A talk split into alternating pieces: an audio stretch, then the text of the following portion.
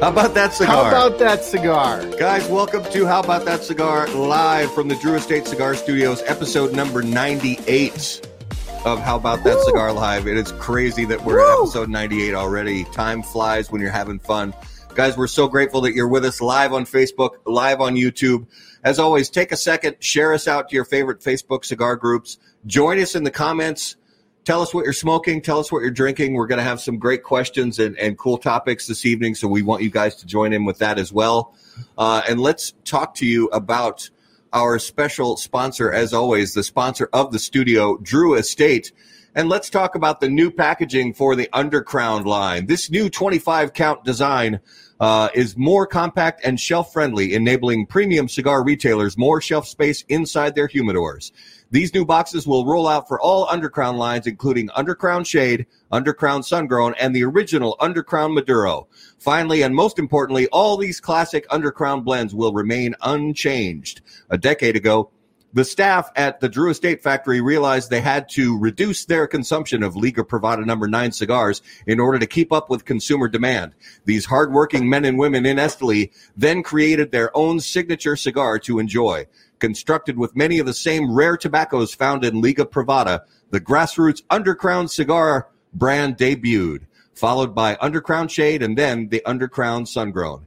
The new boxes for Undercrown Shade and Maduro are shipping now, with Undercrown Sungrown soon to follow. For more info, please visit drewestate.com.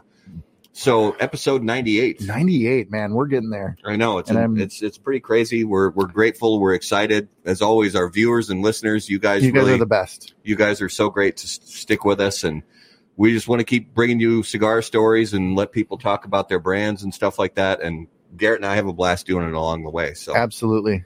Yep. Love Um, all the love. So, you know, with the NFL season being over and, you know, pitchers and catchers are going to be reporting soon, if not, you know, uh, maybe some, some folks already down in Florida and Arizona working on their, working on their game for baseball. Um, you know, today we f- fortunately had, uh, President's Day. So got a little bit of a, Mhm. got a little bit of a day off for some of us, not all of us maybe. Um, but Mm-mm. the big kind of news story, and we'll talk to our special guest about this in a few minutes. But really, the big news story that's cooking right now is the polar vortex. I mean, uh, we're up here in Minnesota, and Garrett, Garrett and I talk about this a lot. Just how the uh, you know you can have hundred degrees and eighty percent humidity in July and August, Mhm. and then right now, um, Late January, early February, or yeah, through February. it's minus eight. Hmm in in uh, as as John McTavish calls them, freedom units. he does. So it's it. minus eight Fahrenheit and uh, wind chill of minus seventeen somewhere in that neighborhood. Last night, uh, the last night the temperature got down to minus twenty two. Uh, last week, sometime the it was down to minus twenty six. I think. Yeah. So wherever you guys are, I know there's a lot of places that aren't used to seeing snow, aren't used to seeing uh, these low temperatures. So, you know, we wish the best for everybody out there who's dealing with these circumstances they're not used to. Uh, I don't recommend coming to Minnesota right now. I, I think Mhm. just uh, Mhm. you know, if if you're in Florida or um, you know, someplace warm, stay there for now. Well, it's one of those things that uh, if you're not from this area, you don't uh, think of certain things. Like uh, today, my family we took a trip about two and a half hours north, and uh, for a trip like that, you make sure you have things in your vehicle like uh, blankets and hats and mittens and emergency things. Because if you break down and you're on the side of the road or you know god forbid you get in an accident hmm not only are you uh, potentially nursing injuries, you are maybe fighting hypothermia. Yeah. uh, within, you know, not a long time. I mean, it yeah. comes fast. And that's one of the things I think a lot of people in California or Florida, things like that, they don't think about is in the winter here, you have to have a roadside safety kit that includes, like you said, a blanket, um, sometimes a candle or um, something like that. Because, yeah, you could, uh, I mean, that's when you want a llama yeah, that's that's when the llama comes in handy. or a tauntaun. So I'm lighting up a very just a small cigar tonight. That- look at that little guy. So I, I grabbed some out of my humidor. I grabbed some A size cigars because um, our special guest. I, I I don't expect that we're going to go extremely long tonight, but I think we might go a little bit longer than average, which I'm happy about. That's a good thing because we got some cool stuff to discuss. Again, guys, let us know what you're smoking, what you're drinking, along with us in the comments section.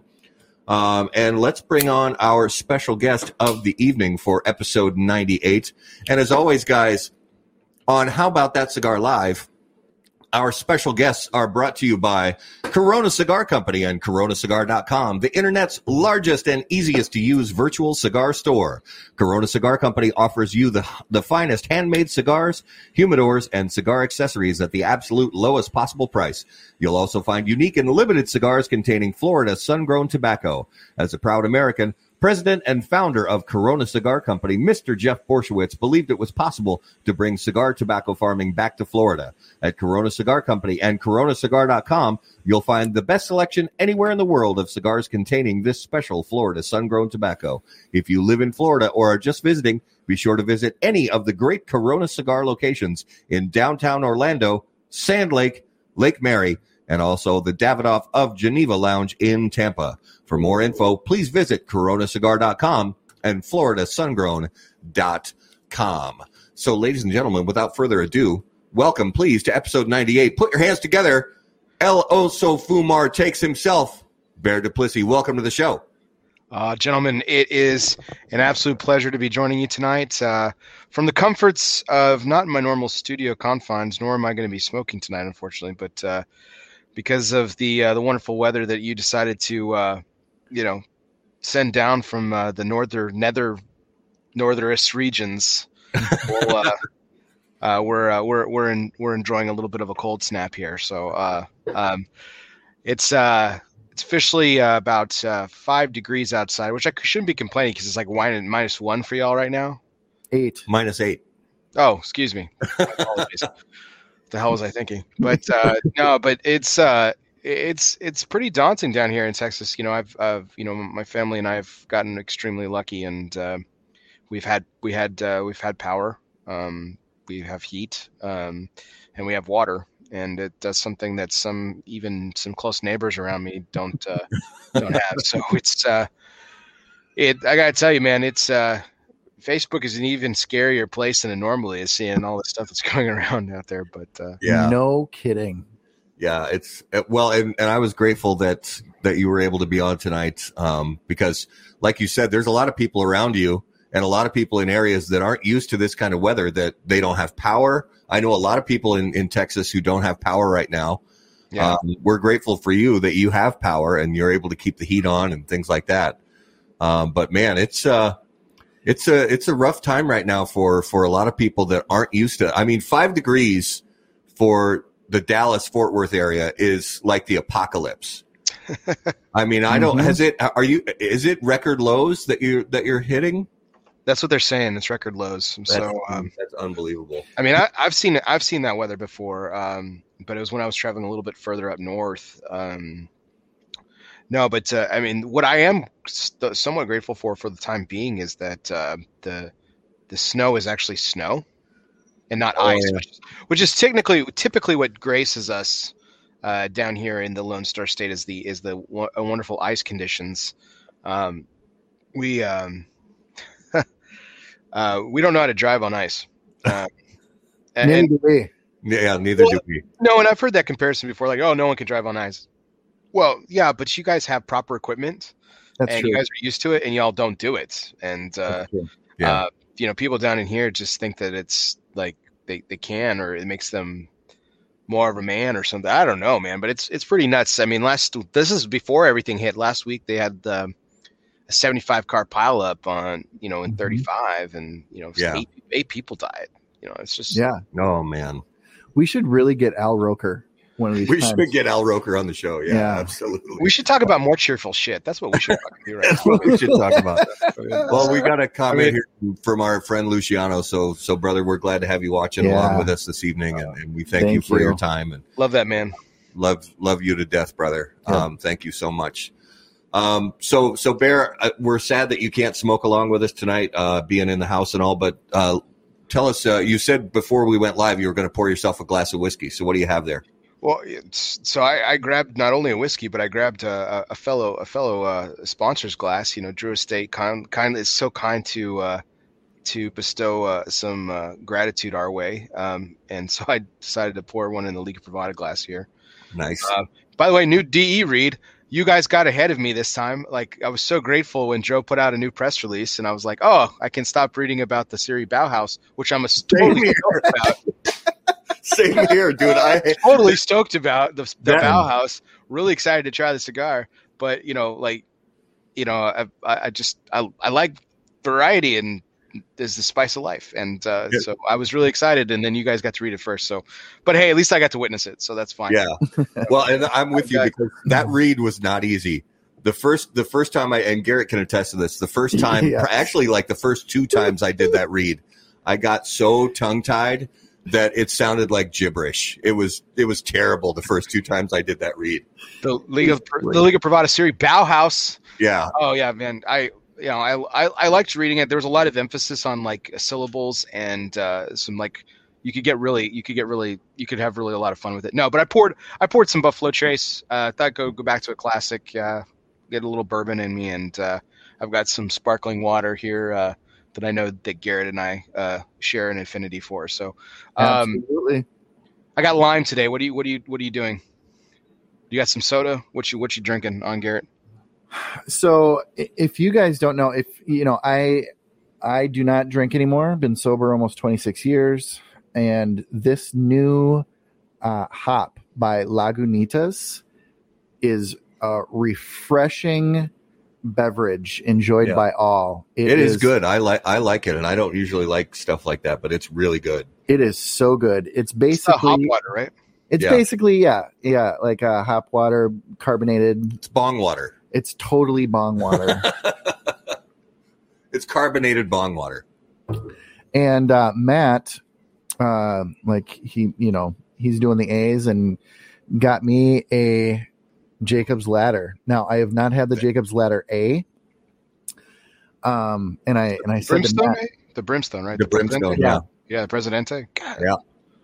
so I said to Matt, you know, I'm glad I had a big dinner, and he was like, I don't think it's as strong as you know as the regular sized ones, and I think the Figurado was stronger. oh, you know, we'll see, we'll see. see. I'll let you, You, know feeling about. it already? oh no. No. Okay. Yeah. Well, that's good. Um, but I just want to say it. It's Bear. It's great to have you on. Uh, for those who don't know, Bear was our very first guest. That's guest right. on this show, and we're honored to have that as a cornerstone moment for how about that cigar. Yep. And it's always an honor to have you back.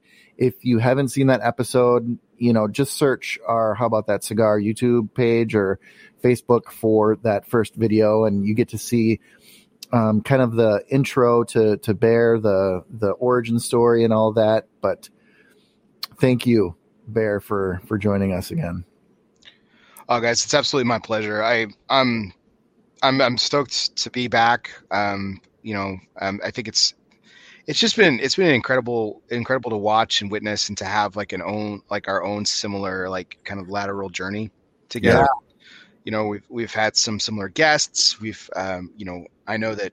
I know that you've taken stuff from my interviews. I know I've taken stuff from y'all's that we've learned Mhm. about each other's guests and be able to Yep. explore and, and use. And it's it's been a lot of fun. I gotta tell you, man. I, I I say it to my guests every week, and I was, you know, I always say like that. It's such an honor to sit you know, across the across the way from somebody, you know, and learn just a little bit more about what makes them them. Yeah. Mhm. And that's kind of the model of my show is that I, you know, I know you guys get into it as well, but like the model of my show is, is you know, I, I don't really get into too ma- too much rapper binder filler. I mean, I can nerd out on that shit as much as anyone, as much as you guys. I mean, we, we love that stuff. I mean, we have text com- text message conversations, be like, oh man, this is. Hey, did you did you really taste the the um, the Condega in that? I'm pretty sure. I'm pretty sure there's. A, li- I- I'm pretty sure there's a little bit more condenga in that than but, like. At the same time, I I as much as I nerd out about that, I, I really love I love the story behind the story and that's kind of what my show's Yeah. about. And I, I really like talking to these people. I had the privilege of talking to Dean Parsons, Epic Cigars. Uh, I know you had him on as a guest as well. Um, Mhm. I had him on on on, on this um, not this past Sunday, uh, the Sunday before last, and it was really. I mean, there's some really cool. Really, he has a. I mean, he has. I even said it that night, not to be too punny, but he really does have an epic story. Oh yeah, absolutely. Yep. Yeah, that was Super Bowl Sunday, wasn't it? That he was on. Yeah. Yeah, right after the right after the Buccaneers uh, closed out the, the the the mighty Chiefs of Kansas, Kansas City. Yes. But um, did you guys know um, he was the very first black police officer for in the city of New Brunswick? I didn't know that. Yeah, I- we, knew, we knew he was a cop. Yeah. Um, yeah, I don't think that ever came up. And Wow. yeah. Because I mean, it was like it was, and I even I prepped it. I prepped him beforehand because I, I I- I wanted an asking him question, and I was like, Dean, I, I- and I've I've had one conversation with Dean before this. I said, Dean, I got to be honest with you. This is going to be the hardest question I've ever asked anybody because it's. But I'm just I'm just too interested.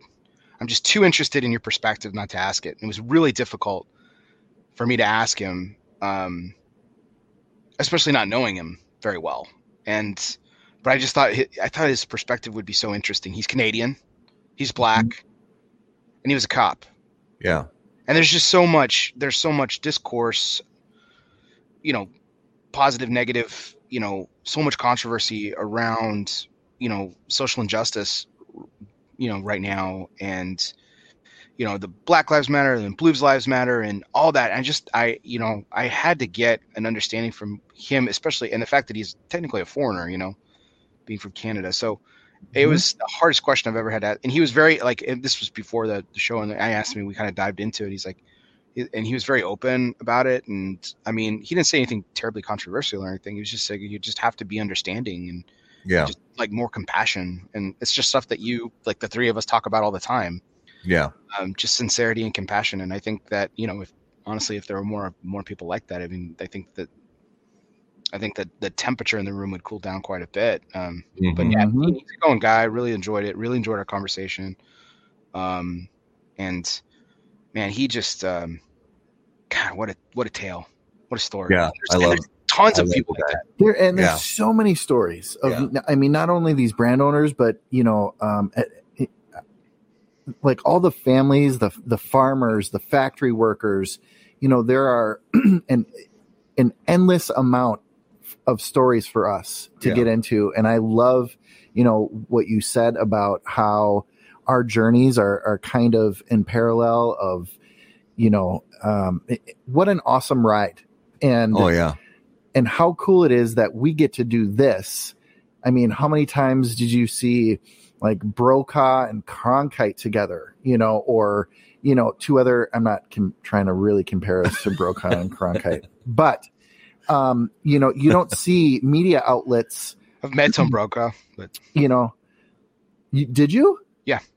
Oh nice. Did you like uh handshake type of thing or did you were you able to converse?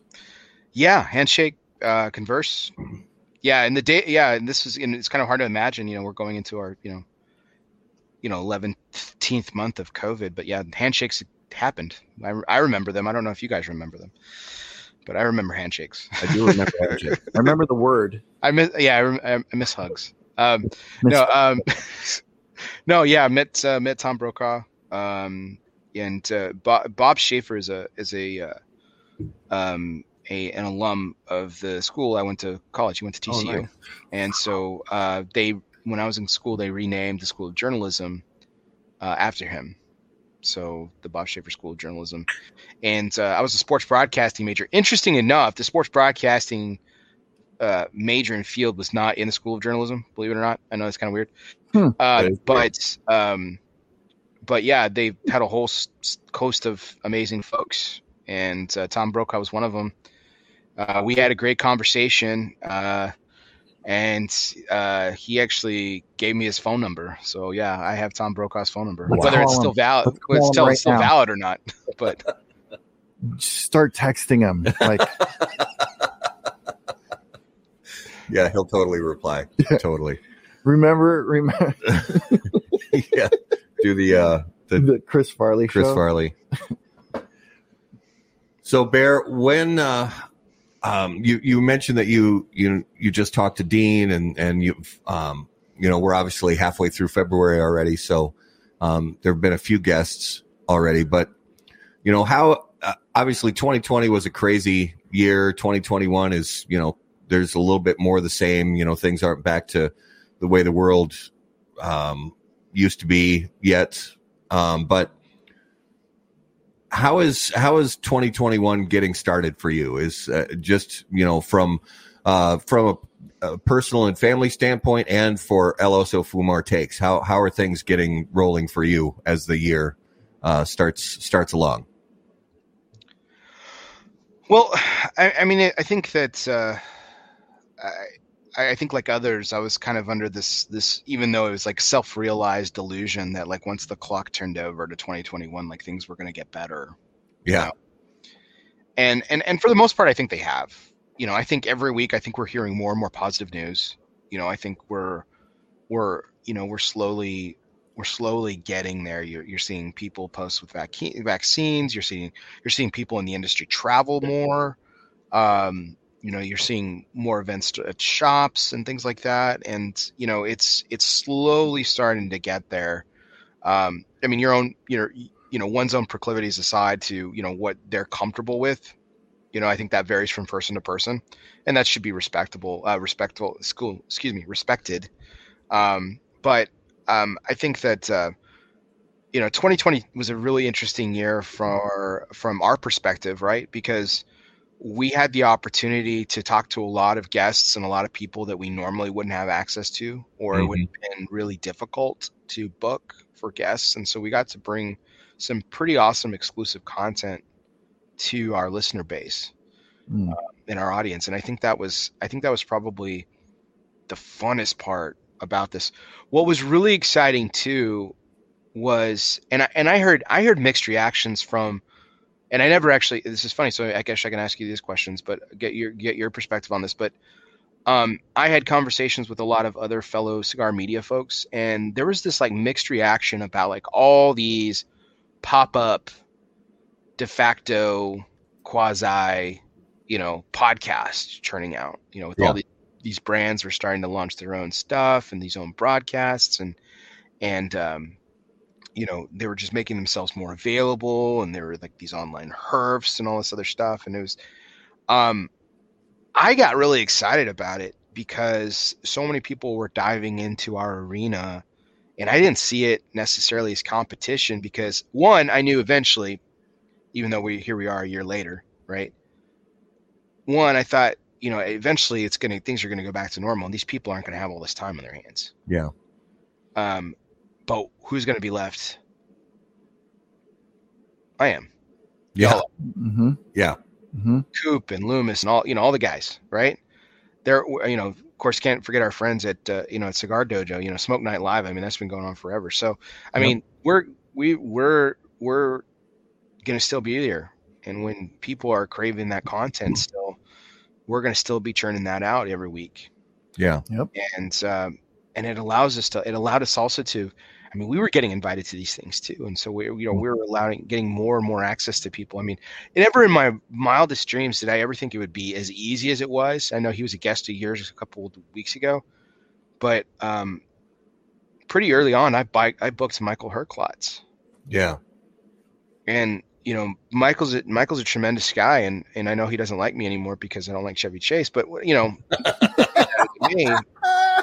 to me, I wanted I wanted on the record. I wanted on the record that Bear brought up his name before Garrett and I did. Yeah. True story. So I'm that's proud- I'm proud of you guys. Bear. That's I on you. figured y'all would have introduced me like We had that a- up, we- like, you know, good evening from how about that cigar? This is our guest, Chevy. I mean Bear. So We had a we had a Chevy Chase free zone here until you brought it up. So We that's did. wow, wow, I'm proud of you guys. Um, no, no, but I, I, I mean, I never in my wildest dreams would I thought that I could have got in someone like him and so easily. Um, um, and you know, I had him. I mean, I had uh, just like we had a run of just incredible guests. Like early on, we had you know we had Skip Martin, Abe Dababneh, Michael Herklotz, Glenn Case. Um, I had several panel shows in a row there. Um, we went. Um, So a bunch of B-listers. Yeah. yeah. Then then then we then we I mean we had some really other we had some really great guests there too uh in during the like the early summer and spring some really great shows um Tom Lazuka Father's Day episode was freaking awesome um I mean just a great read James Brown's story Oh yeah. that's an you want to talk about another epic journey to speak Yeah. Dean. him and Dean could like swap stories for like two weeks Absolutely. um, you know, Klaus, you know, Kelner and I have always done a, you know, a summer show and, and, but then Steve, Steve Saka got on and, you know, Nick Melillo, Hmm. Charlie Minato, you know, always a good, always a good, great, great conversation with Charlie. I don't, has, has Charlie been on y'all's show? I can't remember. He has. He was on a On a uh, panel. a panel show with Mhm. uh, it was uh, Charlie, Skip, Abe, and John McTavish. That's right. That That's was, right. That was a, a- Oh, incredible gosh. show. Three So fun. three hours, and uh, it, it was hilarious. And we coulda kept and going. We could, yeah, we could have gone another uh, two three hours. It was it was a lot of fun. Yeah. I, the thing I really, the thing I really like about Charlie is that uh, he's just so, he's so unapologetic. Mm-hmm. that you just have to respect it. And if you if you don't, it's like okay, but but why? like, Yeah, and, but but he's so open to having that conversation with you too. It's like, dude, I totally disagree with you. That's that's just that's just balderdash. yeah, like, Well, Um, he explains himself so Mhm. well you know so what he believes you know it, it comes across um i, I don't want to say arrogant but um but firm and qualified. but qualified and he backs it up with you know um a, a good long i mean that dude should have been a politician Yeah, He's got eh, the th- thing about Charlie is I I was in my mind I had a and realized this later I had a vast mischaracterization of Charlie in my head i did too based on what I was told by other people and that's on me for not actually getting to know him doing the research and finding out about who he really is. Yep. And the dude is not like the he is completely unlike the way that he is characterized in my opinion. He is he is he is not like the the the unfortunate caricature that some people put out there about him and and I think he's a great dude. So, I, I mean, I th- I think so too. Um, as far as just like just insight and just the the relationships that he's built in this industry are just like are incredible as well. And um, you know, he the thing again the thing about Charlie that I think is so interesting in particular is that um, he he just kind of he just kind of eh, eh, kind of like all of us kind of just fell into what we do yeah. and I don't know mm-hmm. if it was. I don't necessarily know. You know, we kind of joke about Aaron Loomis not liking anything. Like I think Charlie al- also kind of be filled with that too. Like I, you know, there. I think Charlie is so. I think he has deeper loves than things outside the cigar industry, but he Yeah. does it so well. Yeah. And, but to his credit and to his point, he never. He he never fakes that either. Yeah. He never fakes enthusiasm. And we actually even had that discussion, like, dude, have you always been this even kill? Like, it's like, it's it, and Yeah. and he said, yeah, I mean, for the most part, you know, like I watched, and I even brought this up. I saw a video that he did on the beach of the Dominican when he was um, a kid, and when I say a kid, he was 19. Because he started doing this when he was pretty young, like he was not of legal drinking age, and he was Yep. sipping so, sipping some rum, smoking some La, a La Aurora Preferido while Yeah. down at the uh, La Aurora factory, Yeah. and he sounded exactly the same Yeah. that he does now. It was crazy. I was like, oh my gosh, like that's that's like consistency over the over Yeah. the last decade, just of of nothing. Because a lot of people don't realize how young he is too, and Right. all all that he's accomplished. Right. Yeah. Well, he, and he still looks 15 he still does look very, very young. Well, fuck you guys. I mean, Matt Matt still claims that he's like you know some ungodly age that I know he's not really. So it's true And I'll to and, and, and Garrett, you guys too. Like you guys were talking about how you guys were smoking cigars during the cigar boom, and I'm like, here I was in middle school. I don't believe you guys for a second. Well, if we'll we'll we'll talk about this in a little bit, but if the PCA trade show happens on the date that it's scheduled to happen on, the first day of the PCA trade show will be my 50th birthday. Why do you gotta lie like that, man? So I It's know, so I know. unnecessary. I know. with your Pavarotti beard.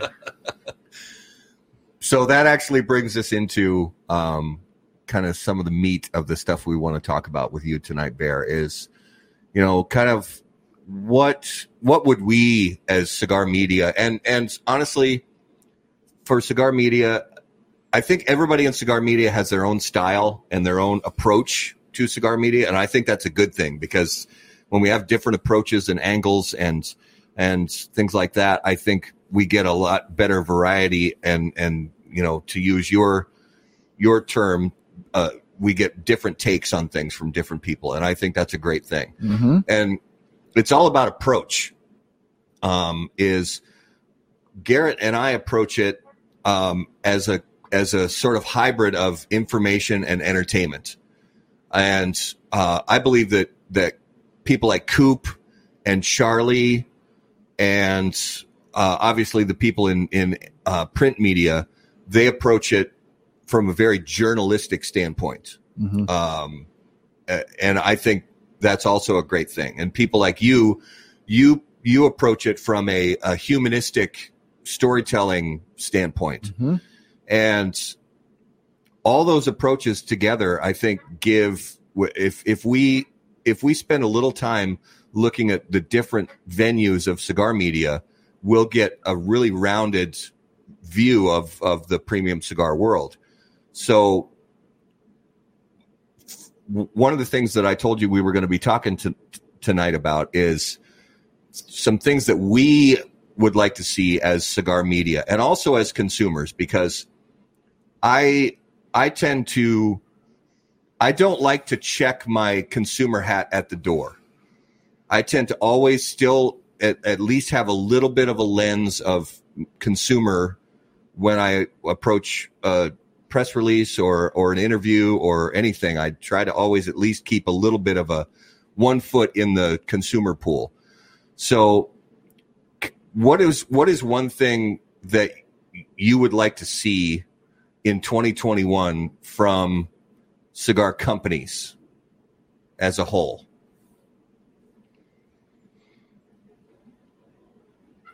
That's a great question. And More Lanceros. I'll help you. I'll help Don't you. start the Lancero if you're gonna if you're gonna steal my line, then what the hell is my point of my being here? Oh! I didn't know we were. Lancero. Oh, we're we're not Garrett. I was just gonna say if Oh. I was Garrett, I would say more Lanceros, but now it's not funny because you already said it. So, um, you stepped you stepped on his touchdown call. um, no, I, I, I like Garrett. Garrett and I are like minded that way. I, I love a good Lancero. Um, you know, hashtag Gordos or Vitolas too, but whatever. Lanceros are much better. Um, no, I, I think it- that's a great question, and I, I think I, I think it's honestly something that that I'm, I'm what I'm what I'm hoping as I answer this question. What I'm hoping is that cigar companies actually have given a lot of thought to this question as well. Like I hope they had year-end meetings in 2020 or year-beginning meetings in 2021 last month, and we're like, where are we going from here? And it was a sincere question that I hope got answered with a degree of seriousness Yeah. because I, t- I tell you what, um,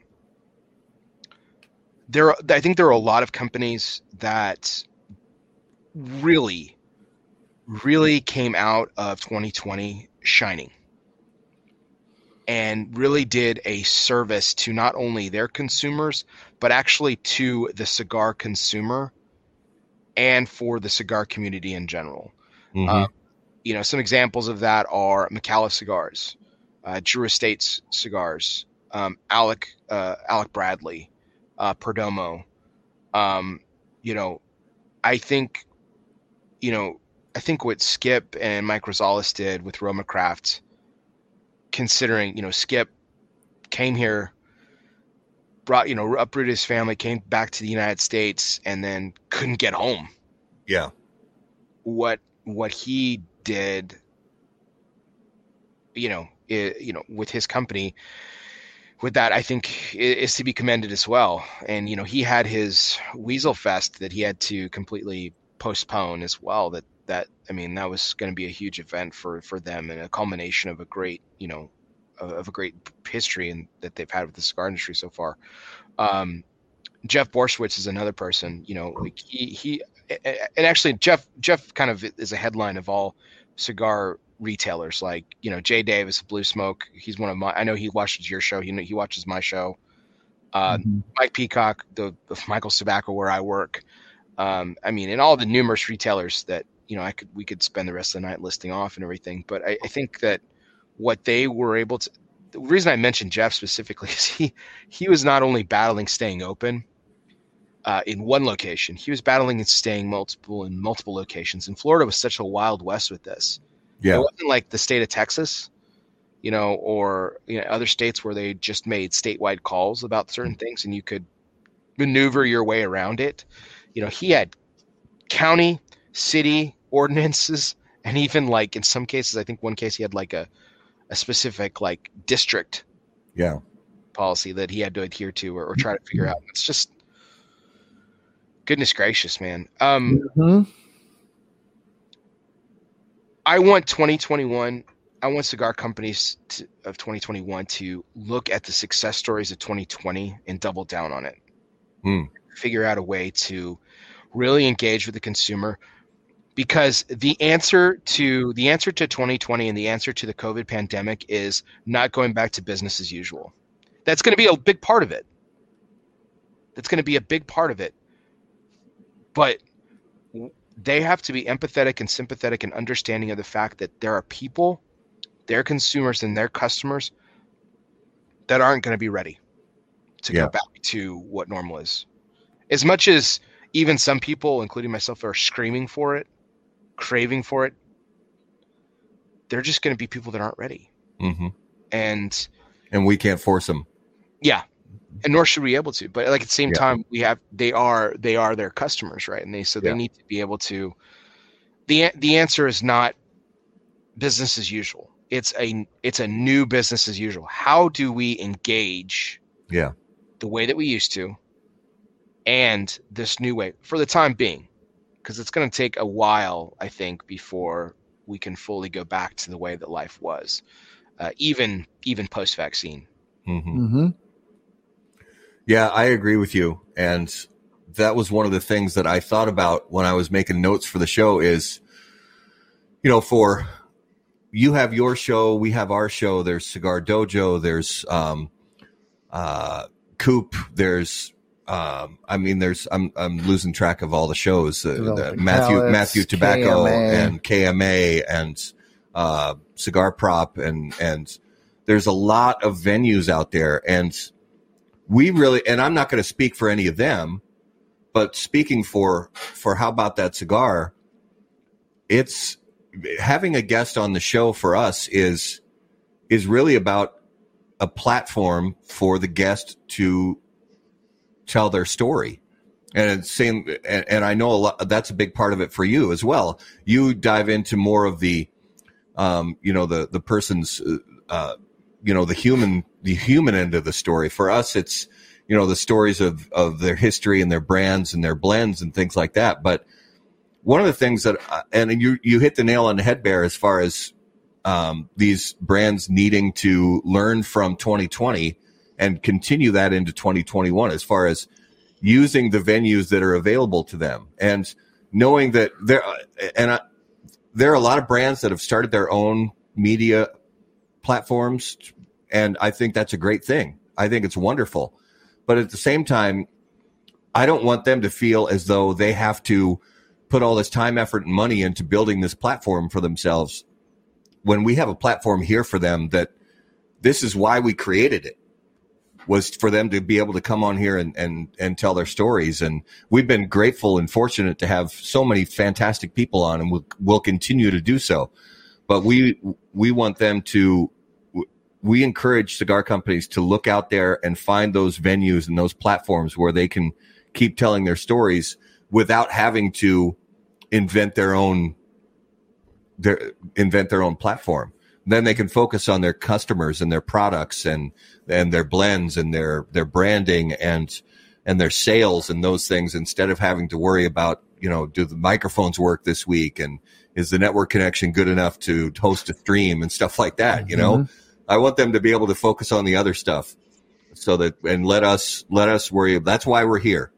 We are here you know to do that. And it's uh it's we consider it a privilege and an honor and we want we want people to, you know, use us for lack of a better term.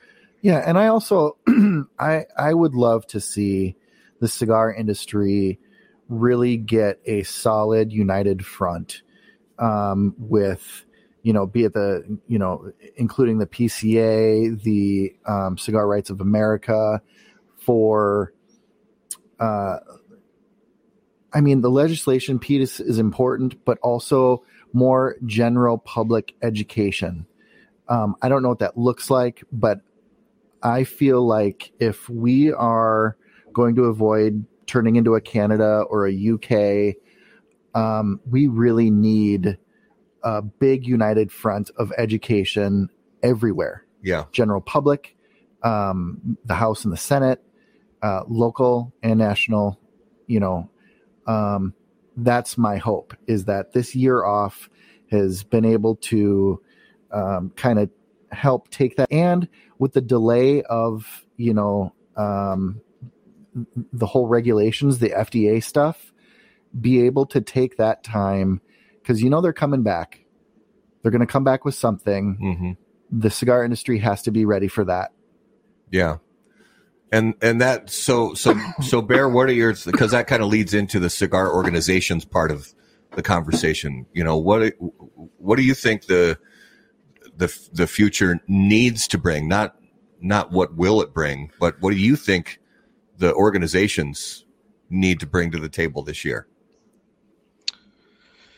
Well there there's one other thing i'd like to add about where where i think the cigar industry needs yeah. to kind of go, and then and then I can answer that question part two. Uh, you know, so one of the, one of the things that you asked me about my show in 2020, and, and one of the things that I I kind of haphazardly not haphazardly. I, I, mean, I put a lot of thought into it, and and and, and it, I started back on my birthday episode, um, where I had John Carney, uh, uh, Will Cooper, and uh, and Miguel Shodell on uh, to just kind of celebrate my birthday, and you know, it's like ah, it's my party, and I can have whoever I want to. We just we just kicked it around. But um, one of the things I started that night was this concept of this concept of charity, and uh, I you know so every week since then I've been asking my guests um, who um, do they want as um, who who do they want to bring awareness towards who they want to raise money for in an effort to kind of again humanize these the, my guests and, and spotlight what they find to be important. Yeah. And it's it's been it's been really great. And since then, like other people have reached out, like uh, non cigar celebrities and non brand manufact and brand owners and manufacturers have reached out to me talking about charities that they've really do- dove into because of what you know because of my show just this this little this little thing and and one of the most powerful ones is, and I've had him on several times, and he's a man fraught with, with, um, you know, charitable contributions and philanthropy is kind of like the, the, the part of his soul. Uh, and it, it's a it's a man that we you you the three of us know really well. His name is is Luciano Meirelles. Yeah, mm-hmm. uh, Ace Prime. He, this man is that's kind of the that's kind of the, the, I, I don't think I can come up with a better expression. I, I mean, charity is is is his soul. He's yeah. looking he's always looking to do more. And um, and he was he was messaging me this this story about that kind of led to him starting this found this foundation for the Nicaraguan people. And he was just telling me all about these stories about these people who are just living in such in such poverty. Um, and it's just really, really, really sad. He felt just so moved by it to and now he has a foundation. Now it wasn't because of my show or anything like that. He just that's that's that's Luciano. Right. You know, if mm-hmm. you met him for 10 seconds, you you know what's really important to him. You know what a priority, what priorities are to him, and everything. But it, I, I, I mean, I sincerely hope as a side note to what I was saying about earlier about 2020. I hope that cigar companies kind of, kind of, and, and there are tons of them. You know, the Cigar Family Charity Foundation, Fuente, and and that does, and I mean, there's countless charities. I, I know that everyone does. I just want them to bring more awareness to it. Yeah, Yeah. absolutely. Well, even our last, you know, Henderson um, from Aventura, um, he does uh, a charity cigar too, and I, you know, I'm with you. I hope that catches on and more, not only brand owners but more industry leaders, Yeah. uh, continue to pour back into the communities that really need it. And uh, you're right, I love it. Well, and you know, you're smoking one of the cigars like Robert. You know, Robert Holt. You know, that's Yep. half his stuff is charity. Yeah. Yep. Back. Like, I mean, it. It's just it's there, and there's and there's tons. Like I said, there's tons of stories in there. Like we we could go into you know we could go into wee hours of morning naming everybody but like i just hope that they bring more focus to that because i think there's a lot and people are you know people are going to be looking to um to pitch in once you know to pitch in and help and i think that's i think that's what 2020 learned us if i could use a terrible terrible grammar um i think that's what we were taught in 2020 is that, that that we can we can give more we can give a little more piece of ourselves Yeah. Mhm. and really do a lot of good with very little Absolutely. Amen to Um, that. That's absolutely true.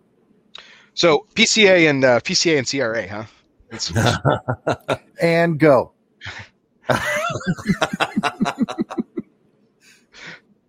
lifetime member of CRA speaking here. Proud, proud to, proud to be it. Um, I was so excited when I got my lifetime badge. Uh, it was uh, something I wanted for the longest time and had the ability to do it in 2020. And uh, so it was, it was pretty, it was pretty stoked. Not gonna lie. Um, that being said, um, I, I've always been, I've been, I've been very critical of, of Glynn. You know, God love him, and you know, not speak ill of the of the former director of CRA because he is now no longer the head of that organization. But Yeah. I've been very critical of, of Glynn and and uh, and very critical of of of Scott Pearce, the executive director of of CR of, of PCA, and um, we've had really great discussions. And I I I, I think of both of those men as I, I I think we're this close to being friends. and I don't think it's because I'm hard on them. I think I just want to I want to realistically display what my relationship is to those. But I think what's really great about my relationship with both of them is that we can d- disagree on such a on such a high level, and it's such an you know vehement position on things, and and and walk away with respect for each other. Yeah. Um, you know, I I've I've told I've told it to Glynn, I've told it to Scott, and I've told it now to Joshua Habursky, who is my guest a couple of weeks ago um, on my show. And I said, you know, I'm going to tell all three of you honestly that this, I think you guys have done a good job. I can't say you all have done a great job because a great job would constitute, you know, ultimate victory and exemption from premium cigars. And well, that hasn't happened. So keep on working, boys. So, Right. um, and I think they've I think they accomplished an enormous amount of good in 2020. I think I, I think to think otherwise would be absolutely foolish. But to, I think to Garrett's point, to to think that we won something is also foolish. It is foolish. Amen. Yeah. Um, we've got so there's so much fight to there's so much fight to be had because at the end of the day, you know what Judge Amit Mehta and all his fairness and what all he said was absolutely true. And man, I read that decision once a week just to cheer myself up. Yeah. For all those words, and for all that it will help in the short run of the cigar industry, at the end of the day, the average person on the street, you can pull them aside and say, tell me what you think a premium cigar is. And the first words out of their mouth are more than likely going to be words like nicotine, bad for you, comparisons to cigarette, Mhm. comparisons to vape, Danger to kids, danger to kids. all things that are false. Yeah. When the truth of the when the truth of the matter is is that the only common denominator between cigar premium cigars and other tobacco products is just that is tobacco but they don't talk about the other things surrounding it and there's no understanding of that and it's not it's not it's not people's fault Mhm. it really isn't the fault's in two places and one can be pointed away from us and the other one can be pointed right at us Absolutely. Yep. Yeah. And the the the the the breakdown comes, in my opinion, the or the the the failure comes, and this is on our end, the premium cigar end, whether it's media, CRA, um, PCA, uh, the the failure comes at not recognizing and owning up to our own failures of communicating the right message. And I don't, I, I don't think, I think they have at, at times, the PCA and the CRA, I think they have at times communicated that well, but I think there have been other times that they have, they have really missed the mark, in my opinion. Oh, thousand percent. I mean, you want to talk about something that I'm still livid about? I'm still, I'm still, and I like, I, I know like hindsight's twenty twenty, like hindsight's twenty twenty, and like there's people who are like Barry, you need to let that go, and and I actually did. I didn't go after Joshua Habursky after it, even though I could. Um, but T twenty one still angers the shit out of me. still does. Yeah. Yep. Here we are, a year plus removed from it, and I'm just like, we overnight, overnight, the world let the misconceptions about what we were just talking about two couple seconds ago, the misconceptions about our industry, flood the national psyche into thinking that that dumb kids doing dumb things with dumb vape was the same thing as premium cigars. Right. And how fast that went. Oh yeah. It was a lightning bolt. with no with no with no oversight, no Yep. discussion.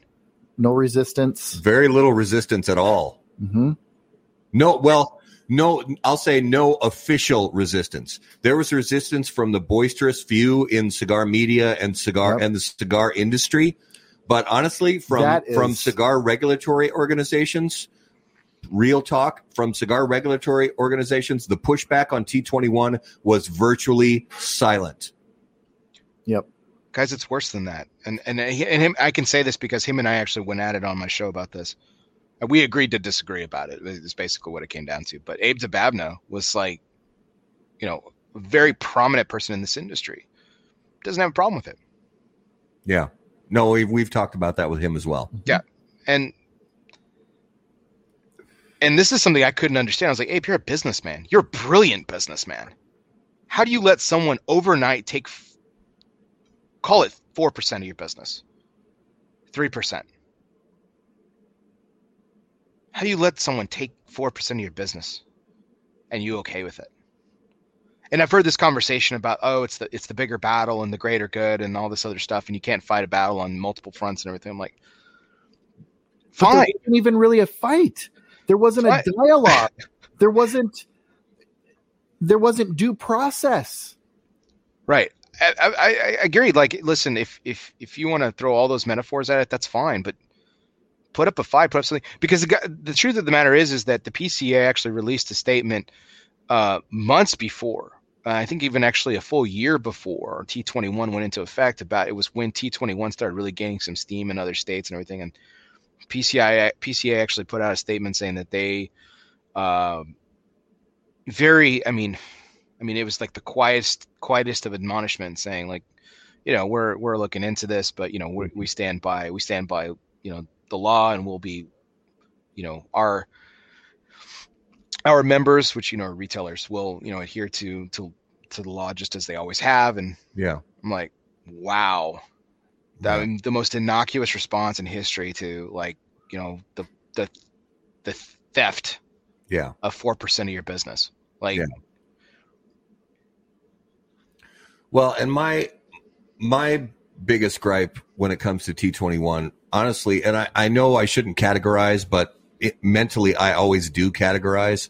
My biggest gripe with T21 isn't necessarily the 20 year olds comfortably living in the United States, um, wanting to purchase a premium cigar but can't.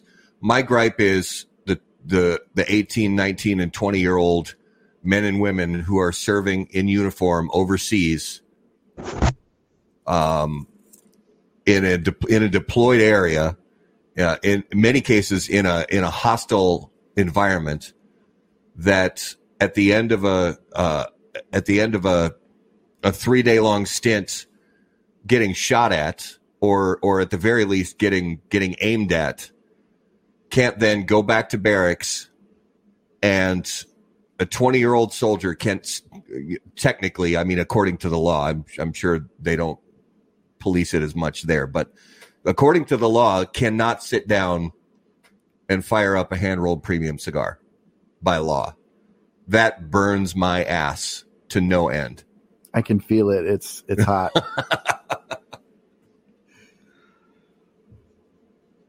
you know, and that's an argument that's that's been uh, since 1980 when the drinking age went from 18 to 21, 19 to 21 in some states, but um, I still think that um, you know this whole 18 versus 21 debate is you know are you an adult or are you not at 18 right it's one or the other which is it Yeah, What is it? adult or not that's exactly the point. Yeah, that's exactly the point. What it? So if you're li- listen, if we want to make listen, if we want to make legal age 21, I, I that that I really don't care. That if you want to make if you want to make people adults at 21, in fact, that was part of Abe Abe's argument, right? It's like you know people are 18 aren't mature enough to make decisions. Okay, fine. If they're mature enough to make half the adult decisions, but not half the other adults' decisions, Mhm. then make it 21. Yep. Make Right. it 21 yeah you know but don't sit here half cocked and say well for these things you're an adult and for these things you're not an adult like it that doesn't that doesn't make sense not only that does it not make sense but it's also insulting Yep.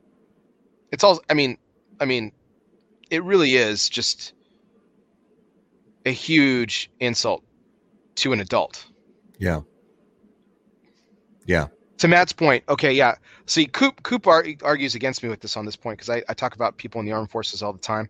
he said that it, sh- it should apply to everyone, and I don't necessarily disagree with that point. And Coop doesn't have any problem. Let me be clear: Coop does not have any problem with people who serve in the armed forces. Uh, he has the same amount of respect for them as as Yeah. the three of us do. But absolutely how can you say for, forget about their rights and you know they've earned it which is 100% true. How can you say to a man or to a woman you can you can choose to die for your country? That's your right as a person. You can choose to make that decision. You have the innate adult responsibilities hmm. to sign your life away essentially because that's what you do when you go into the military but you can't buy a legal product And I'm gonna I'm gonna take you a step further. You have the rights and the ability in an active war to take another life. But you can't enjoy a premium cigar or have a beer.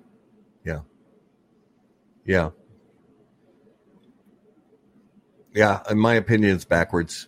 And and I agree with Coop that and others who uh, I, I, when I say this, I don't mean that the law should not be applied equally. I do believe the law should be applied. All laws should be applied equally.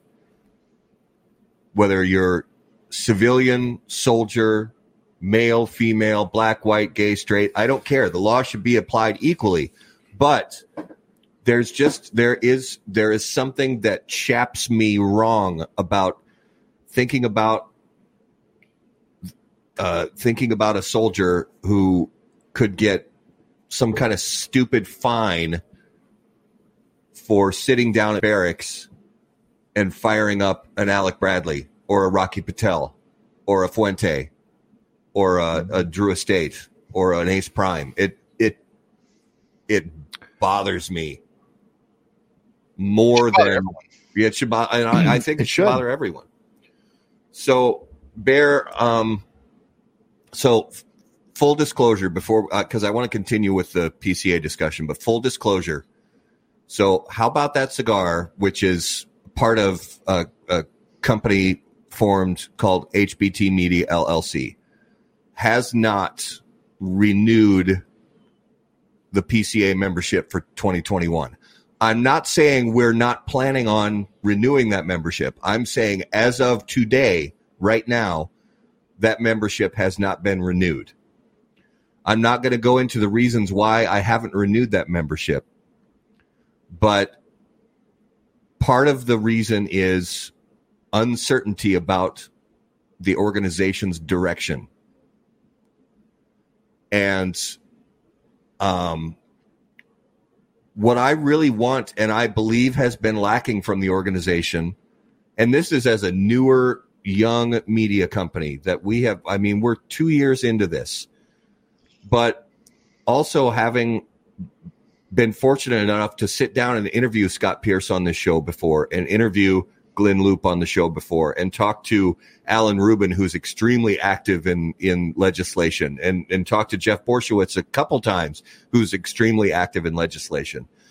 And I, I just, I'm concerned about the overall transparency of action that's coming from the PCA. I genuinely am concerned about the transparency and that has that is one of the factors that is giving me pause before I contribute money to that organization to, renew the membership. And um, I just want more timely communications from them. I want more transparency about what's being discussed and decisions that are being made in the background as far as direction to take with legislative efforts. And I don't think we're getting that. I don't think we've been getting that for the last couple of years. And I don't even fault, I don't directly fault Scott Pearce for that at all. Um, uh, if if I'm being honest, I, I put more of the onus on that on the board of directors. But what are your thoughts about the the level of transparency that we're getting from the PCA? I, I don't think that there's anything about your your your thoughts and position that I don't necessarily disagree with. I think that the I think trans I think their transparency is uh, has been a problem for uh, quite some time. Uh, I think it kind of goes back to it goes back to even before you know the whole CigarCon thing and and uh, even the name change and things like that. I I, I do want to digress for a second on on this subject, just to not to you know, not to, you know, not to to lay a, a you know a path of just like least resistance here or anything like that, or just make it make it sound like I'm you know hammer them and then give them a compliment right before. But I, I, think we do have to recognize that you know there was a lot of frustration with the PCA about the cancellation of the trade show, and uh, m- myself included in that. And uh, and the truth of the matter is, is they just were contractually just not able to discuss it. They couldn't it, it would put the whole thing in jeopardy. We would have been on the hook for thousands and thousands and thousands of dollars that we that could have gone towards the fight. And so, in you know retrospect, I, I appreciated their silence on it. I appreciate that it didn't leak because then it could have been a huge problem for us. Right. Um, as an industry, not so much as the trade show. And that's very self-serving and that's very narrow. That's very narrow-minded um, of a lot of people, including myself included in that. Like the, the, the criticisms, the criticisms right here too, because I was I was pretty at the time. I was pretty was pretty disappointed in them. Um, that being said, I think that there there are a lot of scenarios that are similar to that, where they're just they're just not able to be as transparent as we would all like, and um, that's incredibly frustrating because we don't understand it, and they also it's incredibly frustrating because we can't understand it because they can't talk about it, and they even when they can talk about it, it's like oh well that makes sense. Well, that doesn't help us out in the moment, and it doesn't help us out. you know, it doesn't mm-hmm. help us out. Um, now, and you know, we talked about we talked about transparency, right? And um, they made it. They made a genuine effort at it. You know, when they had the furloughs, I mean, there was a. I mean, uh, I was not in attendance, Matt, but I, uh, to my understanding, I know you were, and you were actually, um, un, unknowingly and involuntarily uh, thrust into the to, the middle of something. Uh, that was, uh, that was my understanding about that. Meeting. Well, it was it was voluntary because I spoke up, but it was so there was a call for um, Scott sent out a an email saying we want to have a call with Cigar Media, and um, we had that call, and um, I was I was just kind of dumbfounded by the fact that we sat there for the first 10 minutes, maybe 15 or 20 minutes, listening to uh, a tirade about one particular media member getting chastised for uh, apparently not following the rules about releasing information, which uh, I'm not going to even get into, and I didn't then either. I'm not going to get into whether it was right or wrong. That that wasn't the point of my speaking up, and and I I didn't plan on saying a word in that meeting. I just wanted to sit there and listen. But after long after a long enough time, I, I was just kind of sick and tired of it because I thought to myself, why? And it wasn't just for me; it was for all the other people who were dialed into the call. I'm thinking, why am I sitting here for the last 15 minutes listening to you berate somebody for an action that you disagree with them taking when you could have had that conversation with them privately? That if it it it it, it just reeked of of uh, it it oh I, am going to be in so much trouble for saying this, but I'm just going to be honest. It just felt very petty and unnecessary for that forum.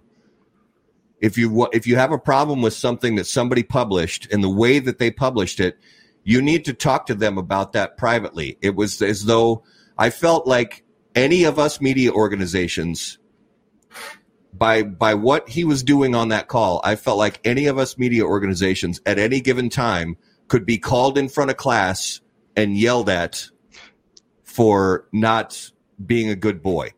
And I thought it was completely uncalled for and inappropriate for that forum. And that's why I spoke up. And then the call, I don't think the call lasted more than five more minutes. Or if it did, I, I, I logged off. I honestly don't remember how it ended, whether I logged off early and just said, I, I don't have time for this or something. But and and I I don't always necessarily make the make the best decisions in the moment when stuff like that happens. You know, sometimes I let my uh, my temper get the best of me, so I I may have been a little out of line on that one. I'll I'll, I'll completely own that, but it just seemed like it, it. I thought to myself, if this is what if if this is if this is oh brother here we go again you if need this a luther if this is what my money is going towards, and a, and a PCA membership is not cheap. I mean, in the grand scheme of things, for some companies, it may be pennies, but for for a tiny little media company like How About That Cigar, it's a lot of money. And if my if that's what my money's going for is for me to sit and listen to somebody get get yelled at in front of the class, I don't have any time for that. There's a, I have more important things to do in in in the premium cigar world than that. And it, it really bothered me. And, and that's one of the things. There are many other aspects to it, but that's one of the things that's giving me pause to whether or not that is something that I want to invest that money into in 2021. Well, I, think that's I, I, think that point is well taken. I, I, and this isn't this isn't to sit here and and, and and necessarily bash the, the PCA. Um, and I, that's not what you're doing. And, and that's certainly what I'm not going to do either. No, and that's not my intention. I hope that right. I, it's I'm not, not sorry no, it's not clear, but, but and I'm not, I'm not covering for you either, Matt. I think, I think, I, I think you're uh, uh, obviously still very upset about the moment. Um, you know, and I think, I think that speaks to the moment that it was. And again, not to again not to be an apologist, but I think that's where I think where the emotions were really raw uh, for everyone that day. Yeah. Um, and the, the person speaking included that. And I gave an audience to both um, to both the you know director Pearce and uh, the the the media person that he was that he was speaking to. I don't feel comfortable necessarily talking about. Yeah, I don't want to. I don't want to out But- that. but uh but the but you know jay davis is is in the chat right now he was talking about that what what scott pearce has done for communication and and, and I, I will echo that i think that i think that the communication that the pca has dramatically increased can it be better absolutely and that's what we're talking about right now is that their transparency needs to be better Yeah. Uh, i think that um I think that there needs to be there needs to be better discussion. I think there needs to be more openness and more inclusiveness. I think more people need to be involved in the board. I think it needs to be more than just about the retailers. It is a retailer organization, but I think that the retailers have a have the relationship that retailers and manufacturers have need to be more than just a trade show. Yeah. I think that retailers uh, need to give need to give um, brands and manufacturers a voice on that board because we are an industry that needs to move forward, and what affects one generally affects the other. Yeah. And I Um, will, I'll say that uh, I'll echo a point that Skip has made before. Uh, I think he made it on our show once and he's made it on other shows as well. Scott Pearce has a thankless job.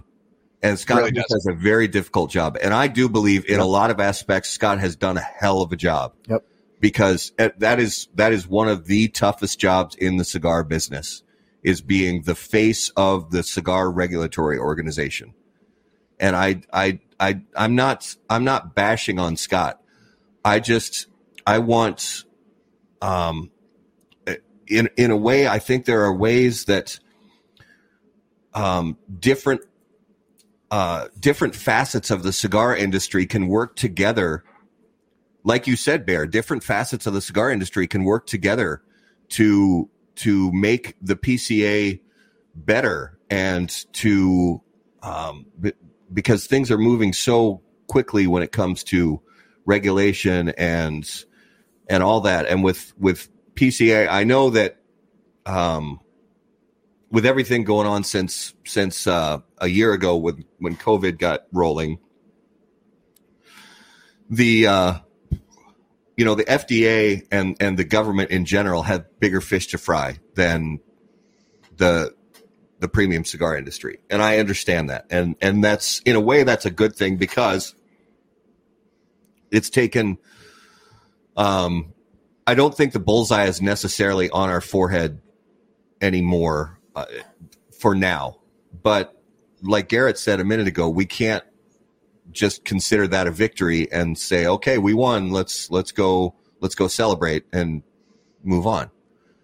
Uh, we have to be diligent. And part of diligence moving forward is in my opinion there are so many aspects to the premium cigar industry that go beyond the the old guard in the board of directors and the old guard in the leadership and and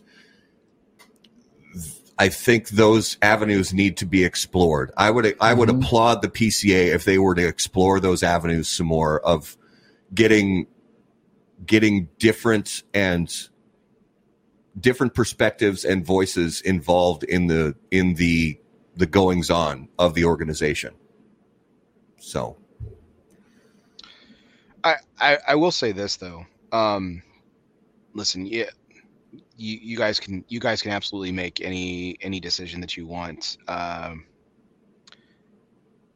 but I, I I firmly believe that you should that you should renew your your membership. Um, I mean, keep in mind that this isn't just about and you can disagree with the direction that the PCA goes and like what's your money going towards and everything, but the money's going towards the fight. And uh and it it, it is it is a it's a very like you said it's a thankless job and it's a very and it's a very it's very they're very frustrating um but at the same time like what we've seen um from people like pete johnson who just donated fifty thousand dollars yeah, um you know and that's a that's a man that i know has had his his his what ifs and his beefs. But I remember having a conversation with him about uh, CigarCon, for example, and he said to me, "He's like Bear, I support the industry." Yeah. So how do you feel about CigarCon? Bear, I support the industry. And he wasn't being tongue in cheek. He wasn't trying to be funny, and he wasn't trying Right. to be smug. He was being he was being a hundred percent sincere. Yeah. Yep. Yeah. And I'm and I I agree with him and I agree with you and and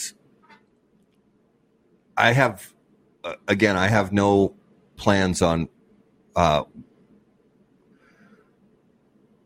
it's it's really just been a, a pause for for for me and Garrett to kind of reflect on what the organization is doing. It's again, I have there's been no official final decision made saying absolutely not. I'm not going to support the PCA. It's just a pause to really look at what is going on, find out what is being done, um, because it's again for a small media company like ours, it is it's a it's it's a Significant It's a investment. significant Significant investment. Yeah. No. and, And and, we, and we want we want to know that that the, the money coming from our investment is is genuinely um, going towards um, support, like Pete said, supporting the industry. Yep. And advancing the industry. Yeah. Um, I want to go back to, you know, education. I know that, you know, through the CRA and even the PCA with legislative, you know, elbow rubbing and all of that is needed. It's kind of how the game is played. But on another front, until the public can buy in and not see premium cigars, we're going to have legislators who are looking to their constituents to see, you know, how, you know, how, what their voices are. And if their voices are still stuck in tobacco is tobacco and it's all bad, then it's kind of uh, a lateral movement. I want to see more general public education. And I think a lot of that starts with the consumer who can help to educate their sphere. Um, and that's, you know, that's where I want to see some efforts. No, and I 100 percent agree. And, and please don't mistake me. I'm not I'm not calling y'all out. Uh, Oh no, yeah, to I, do Mm-mm. something out, outside of what you believe to be, you know, consciously right or wrong. Um, I, I like I said, I'm just encouraging um, to and and and I totally understand where y'all are coming from on that. You know, Gary, you and I are like minded in this, and I think that I think that education is something that is really lacking. It, it you know just as just as Matt got fired up about you know American servicemen and women, and believe me, if you want to, you know, if you want to, if you want to trigger me to use a you know use a use a 2020 word uh, just, just, just, start disrespecting the armed forces or talk to me about the VA and the, the lack of the lack of health care that our veterans receive. Mhm. Uh, I mean, yeah, if you want to get me started, uh, that's Yeah. the easiest way, that's the easiest way to do it. Um, y'all, y'all y'all think y'all think I get you know, fired up when we mention a certain actor's name. Just a certain throw throw down the gauntlet on uh, on the on veteran services and and uh, and the VA and the Ameri- the healthcare for uh, the healthcare system for our veterans. Um, but as I digress, the the the education is is something that you and I share a, a very a very strong opinion about uh, Garrett because I think that that is that is something that I just I don't I don't understand. I don't understand how how smart people smart people can see a cigarette and a cigar and say it's the same thing. I don't get it. yeah, I don't get it.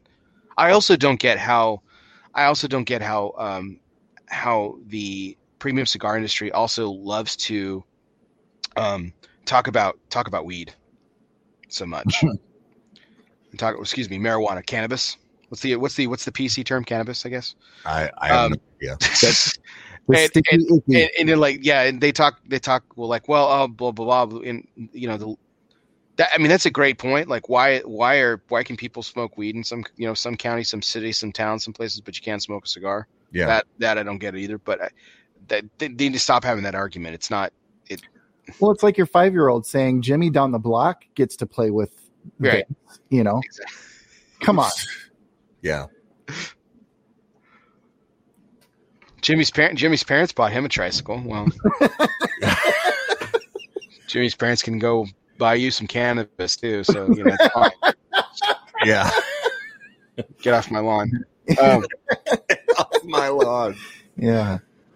So No, I just it drives me crazy. Like can of dip, premium cigar, packaged in an ornate box, like bra- you know, you know, actual burnt in branding, like covered in tissue paper, labels that are embossed with gold leaf lettering.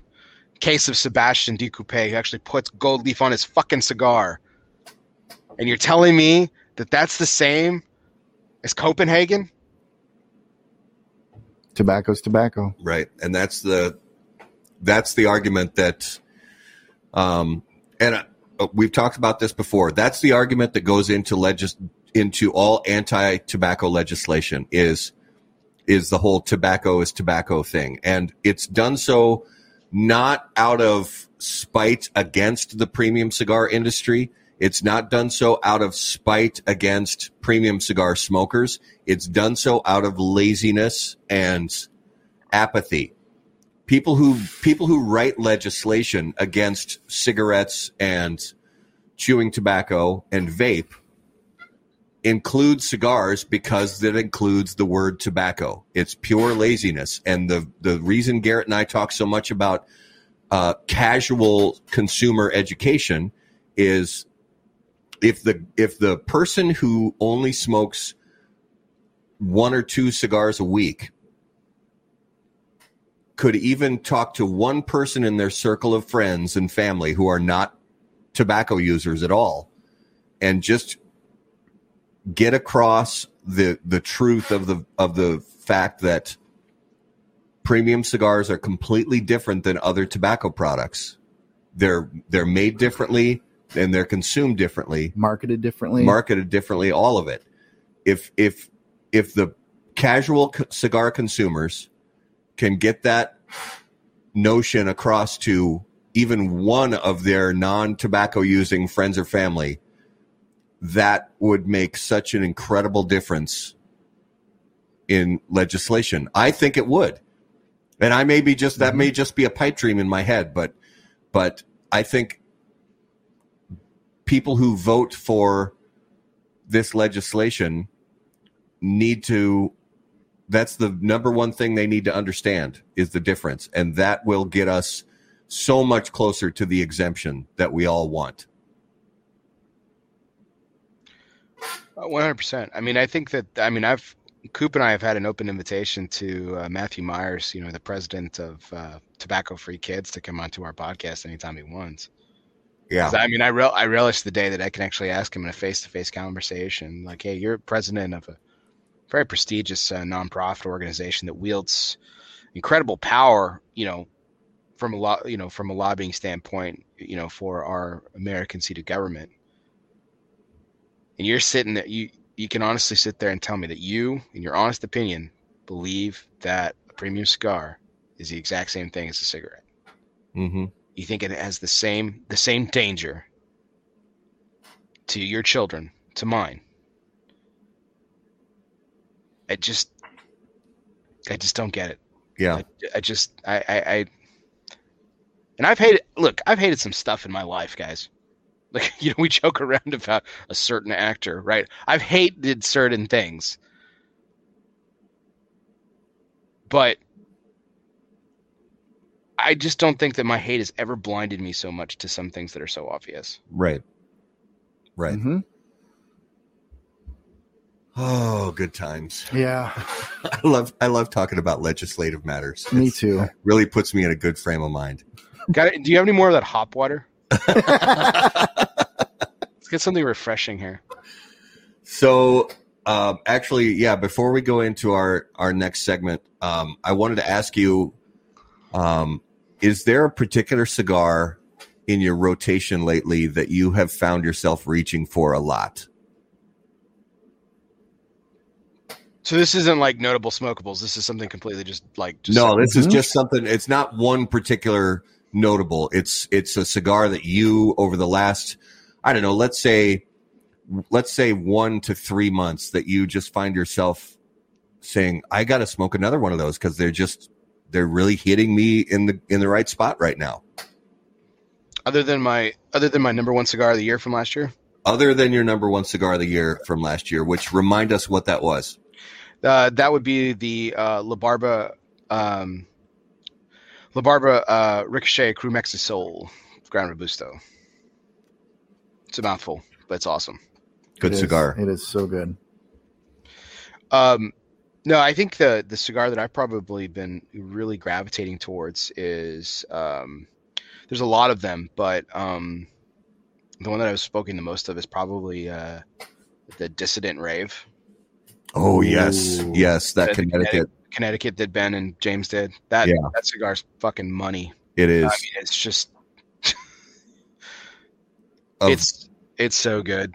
of all the well, so definitely of all the the latest releases from Ben and Dissident from uh, Oveja Negra, you know the the rant, the rave, and the Tirade. tirade. Thank you. Uh, the rave is my favorite, and the rave, and uh, it's it's kind of a shootout right now as far as all the dissident facings, whether it's the soapbox Corona or or the rave Toro. It's it's honestly, I mean, I didn't think anything could knock the soapbox off its soapbox. Uh, that was terrible. Sorry, I, I apologize, Ben. have a good night, everybody. Have a good, good night, everybody. But but the rave is good enough that it could it could knock it off the the the center pedestal for for my favorite of those those lines. It's really really good. Buy do yourself a favor, buy some Tirade, and sit on them for like six weeks. Oh, okay. Yeah, I, I smoked them. I smoked them right away. So okay, Sit on 'em for a couple months. all right. Yeah, they're they. Uh, I found that they they just need a little bit of time to rest, a little Mm. bit, because I had that same opinion. Like uh, like it was like it was like rave, rant, tirade for me. And I let so in that note I had some tirade, and I just kept going back to the rave, and um and then I let some tirade sit for a while, and then I grabbed it and I smoked it. And I was like, oh. that after I've been been like in my humidor for like six weeks, and I was like, damn. Yeah. And I agree. I, and I want to. I'm going to put Jay's comment up. Dissident Blackworks doing some solid work. I agree, Jay. And I, I, Jay, I want to thank you for you. You've been really leaving some very thoughtful comments um, Yep. tonight about the the legislative discussion, and I just want to tell you how much I appreciate those comments. It. Yep. Uh, I. I. I. Uh, it's something I'm still learning about, and I want to learn everything I can and, and form form my views based on on uh, you know uh, you know the things that I learned from from solid people in the industry like yourself. And um, I think the most important thing we can do is listen to everybody and and you know get get the facts directly from the PCA and the CRA and and and solid media individuals like Bear and Coop and Half Wheel um, to get the you know the scoop on what's really happening and you know form our decisions based on that and um, Emotionally so charged em- yeah em- reaction. emotionally charged reaction is usually the best way to That go That is. no just do it all based on feelings because that's always the best way to go right? yes I don't know Um, about you guys, but I, I make my most uh, thoughtful uh, decisions when I'm in an emotional state. abs- Oh, yeah. absolutely yeah or when i've been drinking heavily those are the best times to make big life decisions Yep. oh so i think is it I think I think so. I think it's time. It it is. is. time for this week's Numero de los Muertos. And guys, as always, Numero de los Muertos is brought to us by our friends at Smoke Inn Cigars. So please visit smokeinncigars.com to find the great prices and selection that they have on your favorite premium brands. So, Garrett, Mm. what do you have for us this week? hmm This week, I have an occupation. Okay. hmm So you got a new job? Well, I, I mean, so it is an occupation in the United States that claims 37 lives every year on average. That is a 15 year average. 37 lives. 37 lives. And people still do this for a living. They do. Okay. What's the how many years have they It's a done? 15 year average. 15 year average. A brewer? Ooh. No. And as always, viewers, It's pretty high, but I was leave just uh, leave your guesses in the comments and guess along with us. So, uh, occupation in the United States, 37 lives per year over a 15 year average. Is it considered white collar, blue collar, or uh, Blue. blue collar? Very blue. Like I would say it. Sanitation worker. Was that it? Wow. You're welcome. Shortest segment in fucking history, gentlemen. Right there. that was. That I think that's the record. give give Abe a refund for his money on that one, guys. I think that might be the record. Garrett's like frozen. I don't have any words. Wow. That was impressive. Nailed it. That was impressive. I mean, I don't. Nailed it. That is awesome. Well, I I mean, usually this segment takes a little while, so let's Yeah. listen to some intermission. Give intermission. Everyone some refund. Yeah, normally that segment takes a lot longer than that. Speaking of music, like you guys got a new theme song that opened We- up the show. Yeah, we we uh we started. When was that? Uh, three months ago. I want to say like October. Yeah, it was a while ago. So it's just a little intro. Just uh, I don't know, Get people pumped. get people pumped up for the show. Mhm. Fired up. Mhm. So Except for the 37 sanitation workers that died last year. yeah, Because I love it. Oh, you're never coming on the show again. I've Oh, it's- took me almost 100, 100 episodes to get back. So I mean, that was oh, I love it. that was so i gotta wonder then the breakdown of of you know the specific causes do you have that info So, uh, um, Garrett's got shit tons of info because he was like ready for go to go like 15 minutes with this. i know Yep. Well, I I- I'll tell you, um, a quarter of those come from accidents in like uh, driving accidents in in the trucks. Um, uh, the other like uh, fifty percent happen at the actual facility, um, and then uh, the other twenty five percent. I hate to to to guess. Yeah. you know, but uh, getting crushed inside the truck Oh. Yeah. yo That's sad because I mean, like you know, everyone who like I mean, we're old enough. I mean, I mean, you guys saw the original like Ninja Turtles movie, you know, with like Elias Koteas when he was Casey. Yep. Jo- you know, Yeah. Casey Jason Jones. Jones. Yeah. The shredder couldn't, you know, the, the fucking garbage truck couldn't kill the shredder. But Right. i didn't see that No, I'm with you there. that was i was already uh, i was beyond i i well, according to you, Matt, you have like a kid that was probably right for that age at that point, right? yes actually i i do actually Just a complete farce and a lie, but we'll roll with it for the time being. no sorry that's that's that's bef- after my time I do like uh, Chad's guess though. Computer, pro- programmers, right? Is that what Yeah, Chad yeah. guessed? Yeah. yeah That's solid. It's stressful as fuck.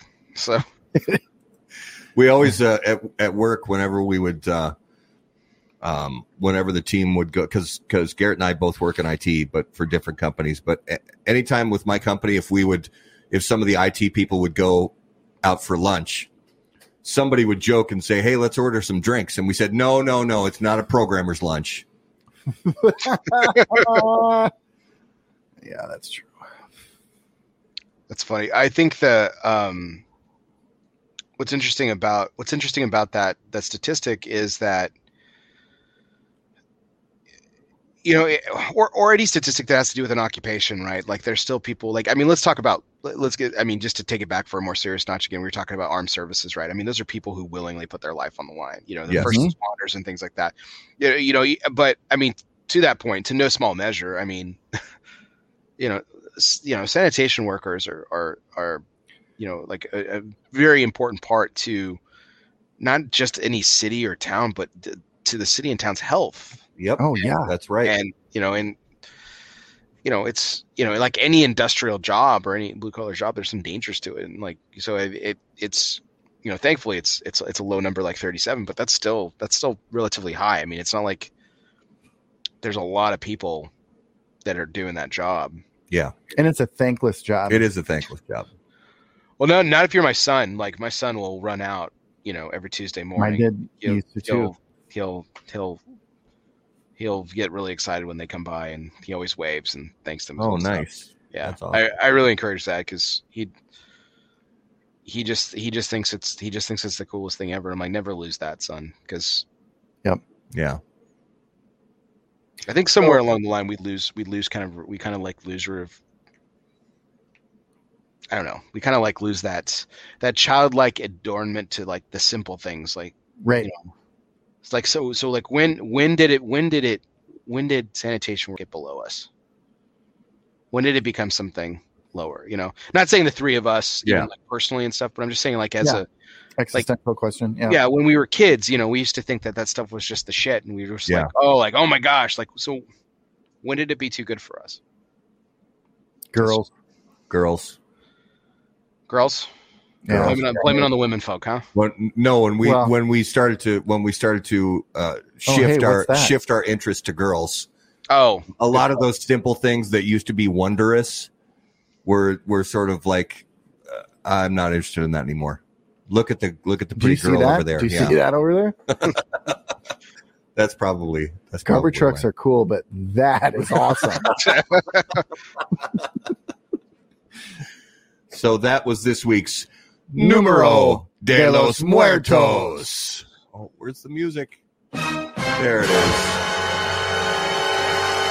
Numero de los Muertos, as always, guys. Thanks so much to our friends at Smoke Inn Cigars. So, Bear, we wanted to talk a little bit, and and I sent you uh, sent you this about some of our favorite gambling movies.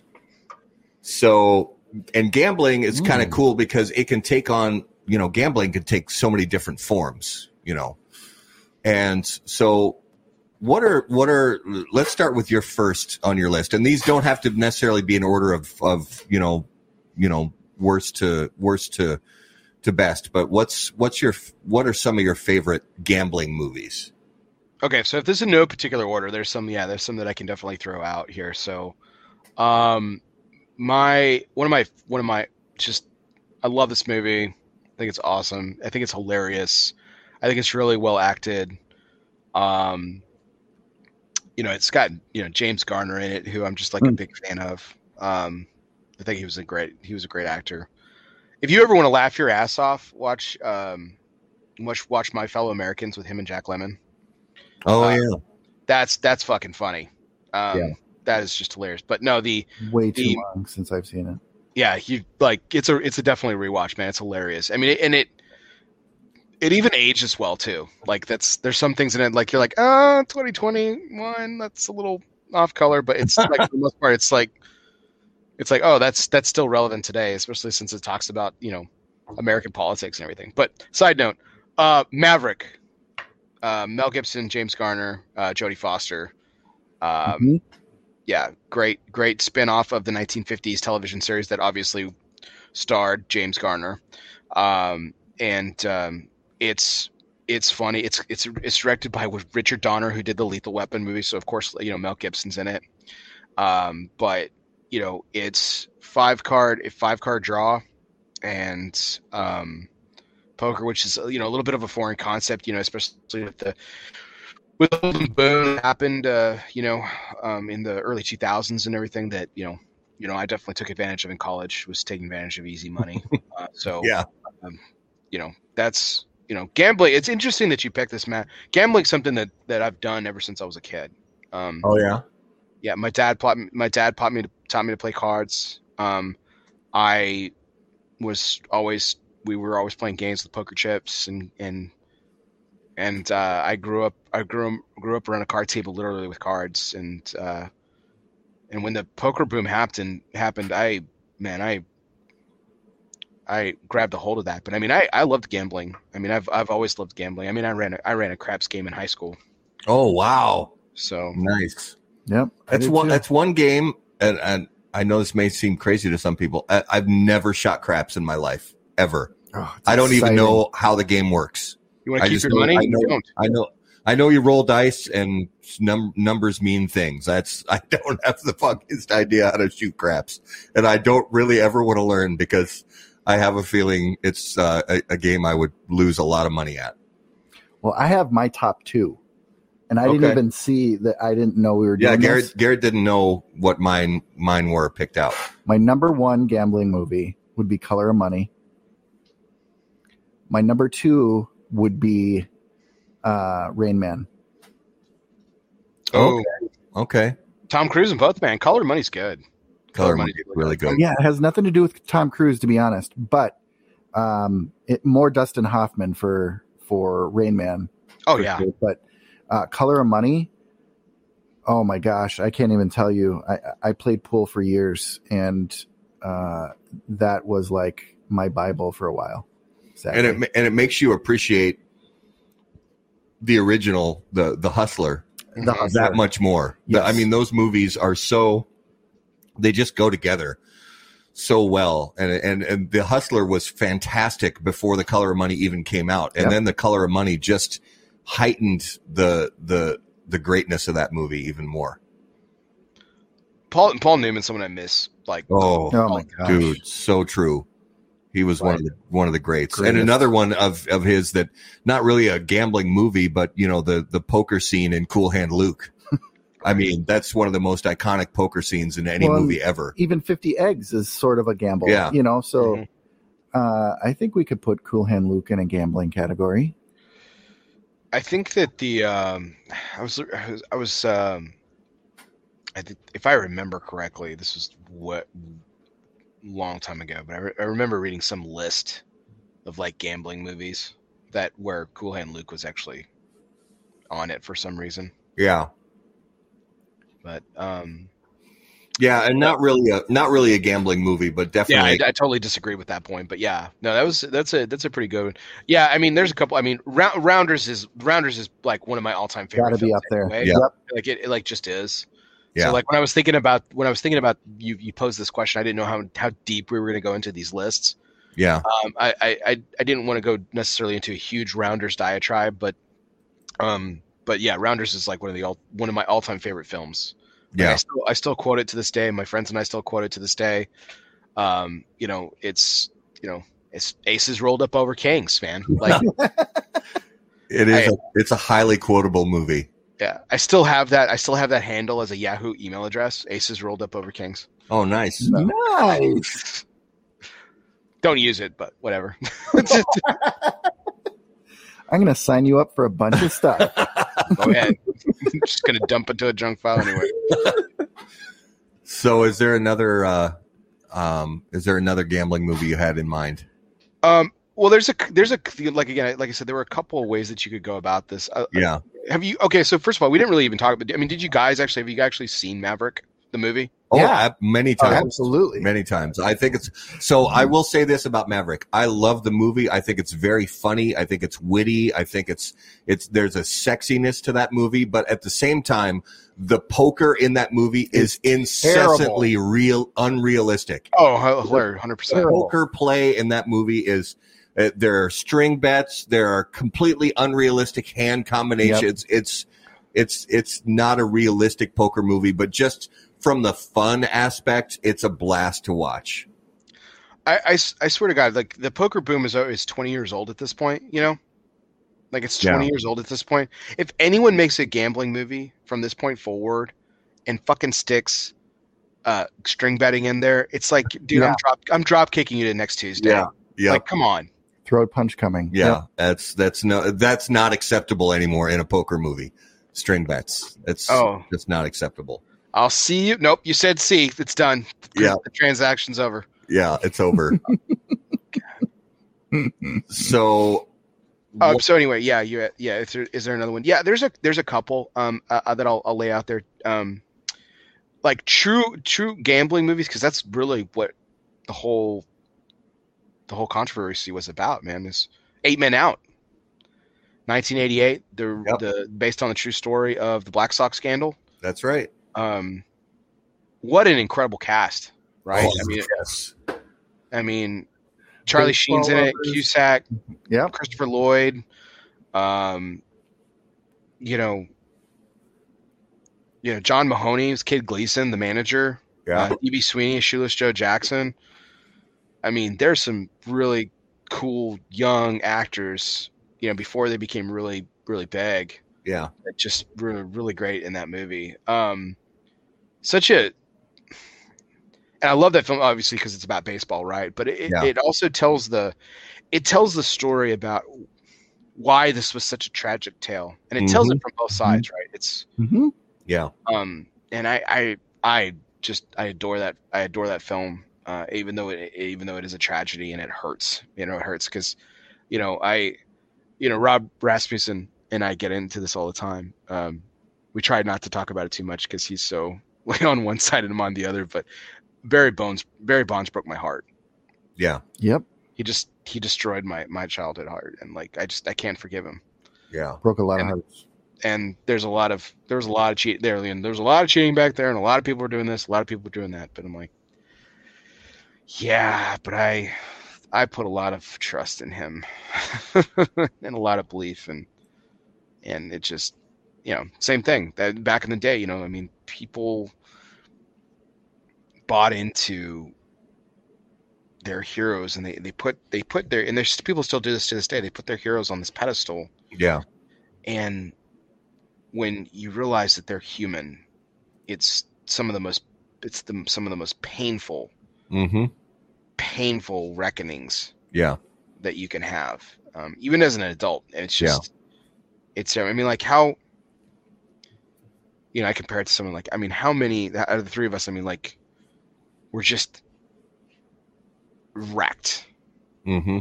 when bill cosby Oh my about bill cosby God, came out. Are we- absolutely. like, are you kidding we were talking about bill cosby I like spent, really I spent my whole childhood listening to listening to vinyl Bill Cosby records. Bill Cosby My dad my dad was- had a massive Bill Cosby collection on vinyl. I spent my whole childhood listening to Bill Cosby comedy records. And then, you know, my whole youth watching him on TV on the Cosby show and on um uh uh, picture pages and and then then when all this came out you know in the last 10 years about him it just never what what does they say? Never uh something about heroes. Never meet your hero. never meet your hero. Yeah, Yeah. it's it's just it's it's be and and you're you're totally right bear when you say that w- at the end of the day we have to remember that all these people are human and capable of the best anything. human qualities and capable of the absolute worst human qualities. And everywhere in between. Yeah it's it you know you know we kind of digress off it but that, i think that's where like eight men out is really yeah. interesting in the sense that it really i think it really did a good job considering it was like a low budget film and yeah they had all these young stars and everything but they they they explored the story in such a fashion that it really explored all the angles. Yep. Yep. and the understandings. Like you were yes you were empathetic towards the ball players which was the whole point of the film. Hmm but at the same time there was a part of you that was like that still also at least for me hated them for cheating. Absolutely. Hmm yeah but i agree. It it it paints the picture of and i put on that was on my list. That movie was on my list and it shows how greed and exploitation can lead to dire outcomes. So there's the greed on the part of the gamblers and on the part of the the, the white sox owner at the time of really not paying these players what they were worth and withholding bonuses that they had earned uh, and and that it led these that that greed led these players who were underappreciated to make decisions that that you know men of integrity otherwise wouldn't make. You know when they're depending on this money to actually feed their families it led them to make decisions that they otherwise wouldn't make. And you know how that's how uh, I, I agree that the movie really shows both sides of it. And you know, I think it does a good job. And I agree that uh, Joe Jackson belongs in the Hall of Fame. Yeah, that's uh, Jay made that comment, and I I agree. I, I with him. agree from a statistical standpoint that Joe Jackson does belong in the Hall of Fame, but I also believe I- Pete I- Rose does. I, I also believe that there are some decisions that you make along the way that that can block certain roads for you and you have to be willing to own up to that and take the consequences and I think one of the consequences of what Joe Jackson did blocks that road for him and I I think it's sad but you know considering how great of a ball player he was but I, I don't know I, I I think sometimes you got to live with those decisions I'm not mad at it. I'll say that. I'm not like, you know, same thing with Pete Rose. I'm not mad at it, but I think they deserve to be there. Yeah. Well, you know, you know, Jay brings up a point about Ty Cobb being in it, um, being in the Hall of Fame. He was a piece of shit. Like, I mean, I mean, you want to talk? Every way. I, I, I just think about like uh, you know these these these these moralists that uh that you know kind of vote for the Hall of Fame, and so I. Let me be clear. I could never vote for Barry Bonds to be in the Hall of Fame. I couldn't do it. I just, I just can't. I Um. I just, I just, I just can't. I, I'm sorry. Um, you know, but uh, to that point, I think that like the the the rumors of impropriety, that's bullshit. Like, come on, man. Like, if there's unless I mean this guy, I mean Barry Bonds was indicted, you know, for his Yeah. roles and actions in, in the in the the steroid scandals of uh, of, of baseball. Like, that's that's a little bit different. Um, right you know, if someone was like rumored, like the Mike Piazza thing with the back knee, like, come on, dude, Yeah. stop it. Just stop. yeah Like you're you're you're grasping at straws there, and like if there's you know, yeah, where there's smoke, there's fire and all that stuff, but there's there's a big difference between a rumor or something being whispered or something being talked about, and then something definitively actually happening and being you know being guilty of or being indicted for, and you know, or in case of A Rod testing positive twice, you know, like you know, there's just or Ryan Braun too being tested Yeah. tested positive. Those those kind of fall in the same camp for me. Yeah. Um, you know, multiple multiple offenses. I'm just, yeah, I have no empathy. I, I that, me- that that that's just kind of unbelievable. Go ahead. I'm Mark sorry. McGwire. No, it's all right. Mark McGwire was my my hero that broke my heart. Oh, yeah, that's rough. Um, He owned it though. oh, he totally owned it. Um, but I remember, I mean, I remember getting the Mark McGwire, Jose Canseco, um, what did they call him? It was a 1987 Topps The card. Bash Brothers card. the Bash Brothers card. Yeah. I remember getting that and just freaking the fuck out. and uh, from there, I mean, yeah, I was a Twins fan, but Mark McGwire was like my baseball hero at that time. He was such a stud coming out of college, man. You got to understand that oh he my pitched gosh, too. he was a beast. yeah Yeah. Jay's got a good California Split and The Gambler. I agree, both very good movies. California Split, very. I don't know that one. It's it's uh, Elliott Oh. Gould. Hmm. Um, I can't recall who the other. It's the reason actor- why Elliott Gould was actually cast in another movie I was going to mention. But yeah, California Split's actually considered by a lot of circles and a lot of people to be the number one gambling film. It's a very very good movie. Well, 1974, Matt was in his third year in college. Apparently, yeah. so No, I was I was three. I was Oh. three in nineteen. Stop it. I was Stop. a negative I was three in nineteen seventy four.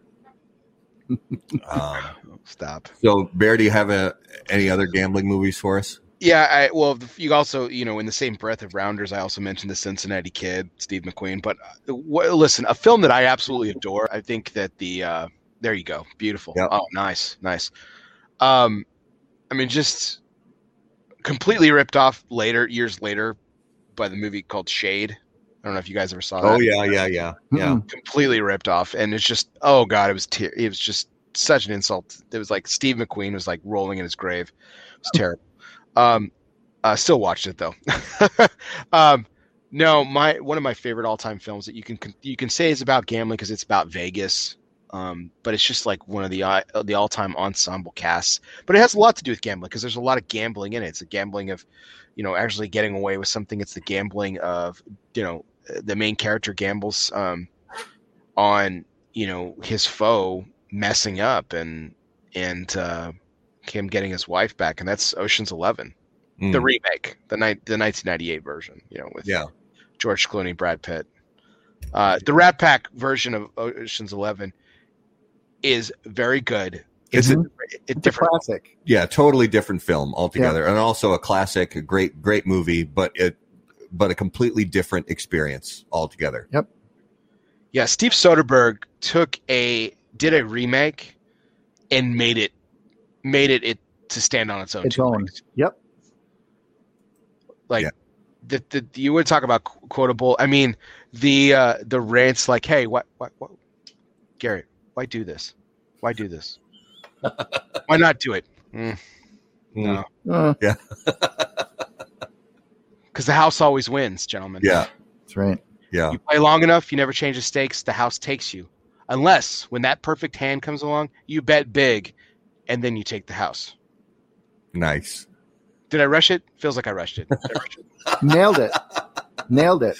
No, that's a great line, and I like the fact that the the remake of Ocean's Eleven that the that they actually win. They actually make the score in the end. Where the original, the Rat Pack, you know, with with uh, with Sinatra and Sammy Davis Jr., they didn't make the score at the end.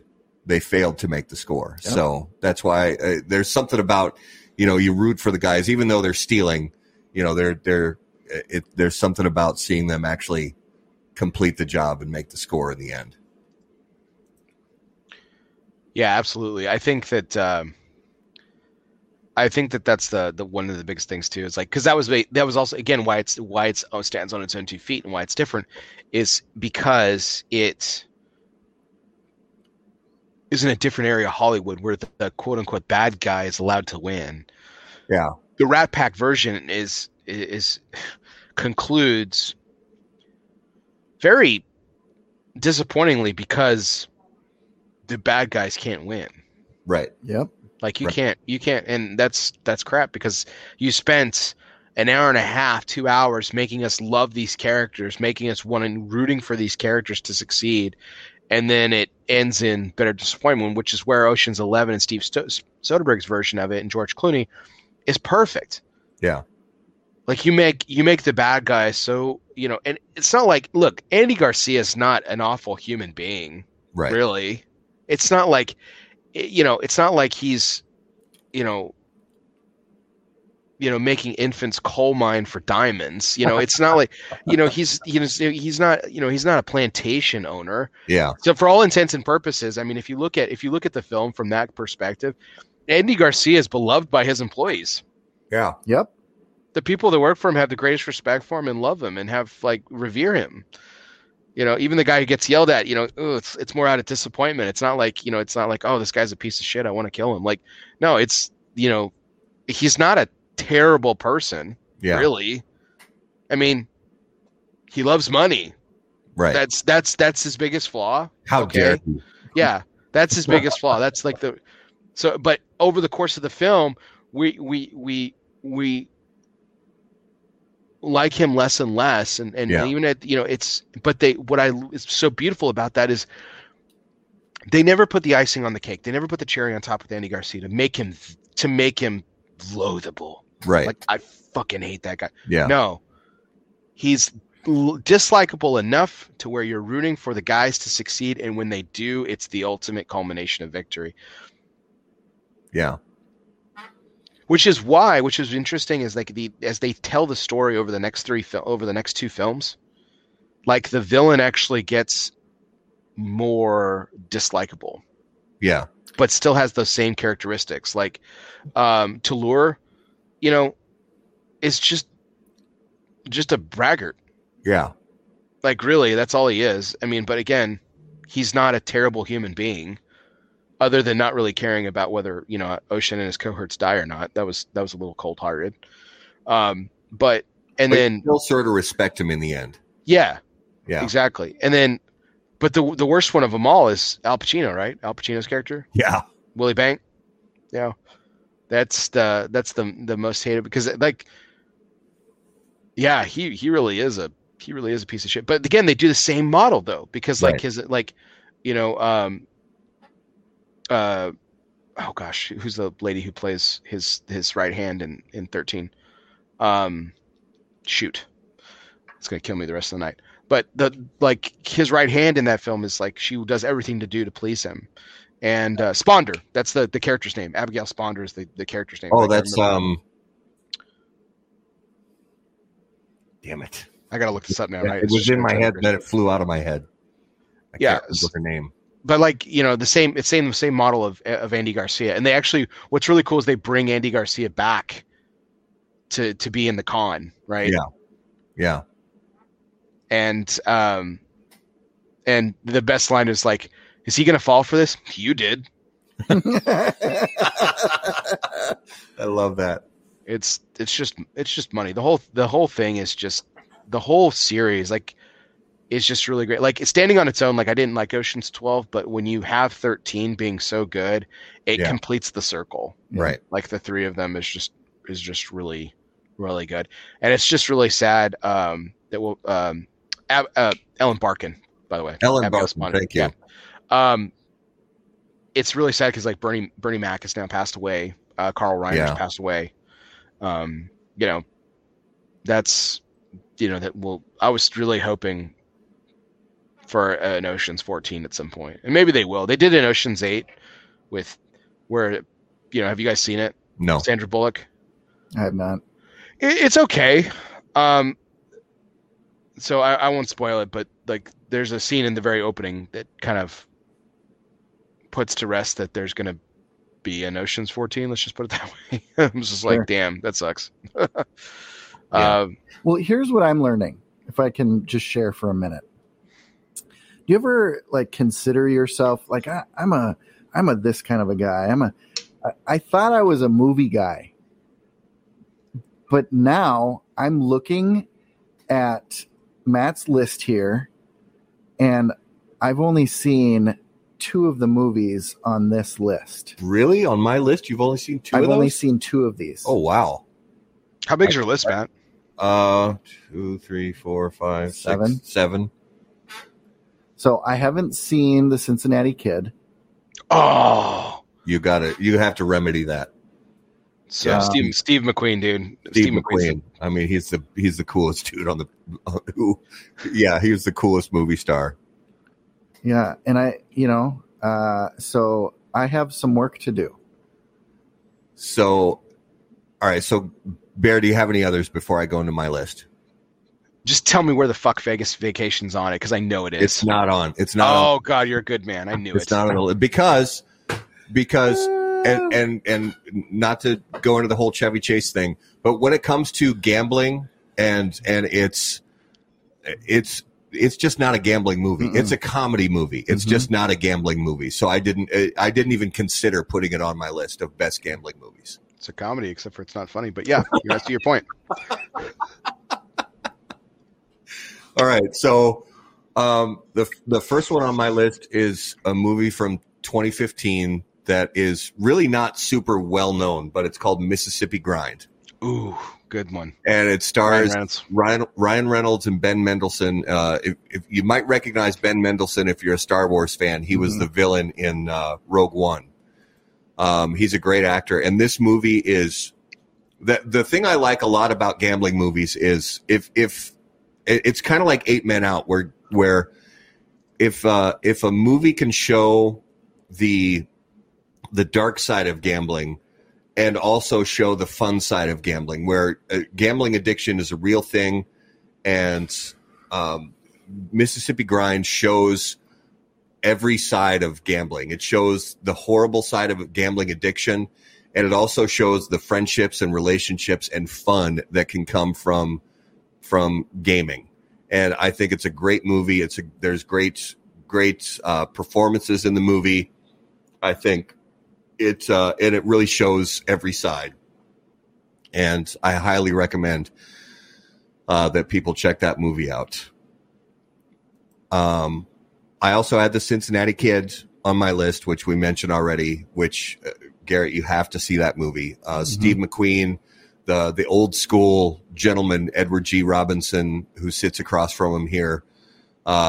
Uh, uh, Ann-Margret is in the movie, just one of the most stunning, beautiful actresses of all time. It is, and you have to watch it from a 1965 frame of mind because it's over dramatic with the music and the quick zooms and things like that. But that's just kind of the way That was cinema, cinematography. Then. yeah that that was the way things were back then Yeah. but it's you know uh the the line the I, the line at the end when when edward g robinson says you're good kid but as long as i'm around you'll always be second best it's just iconic and such a great and and again not super realistic although i don't know what you know uh what poker halls were like back then, but I, I seriously doubt they allowed string betting in 1965, and there was a lot of Cincinnati Kid.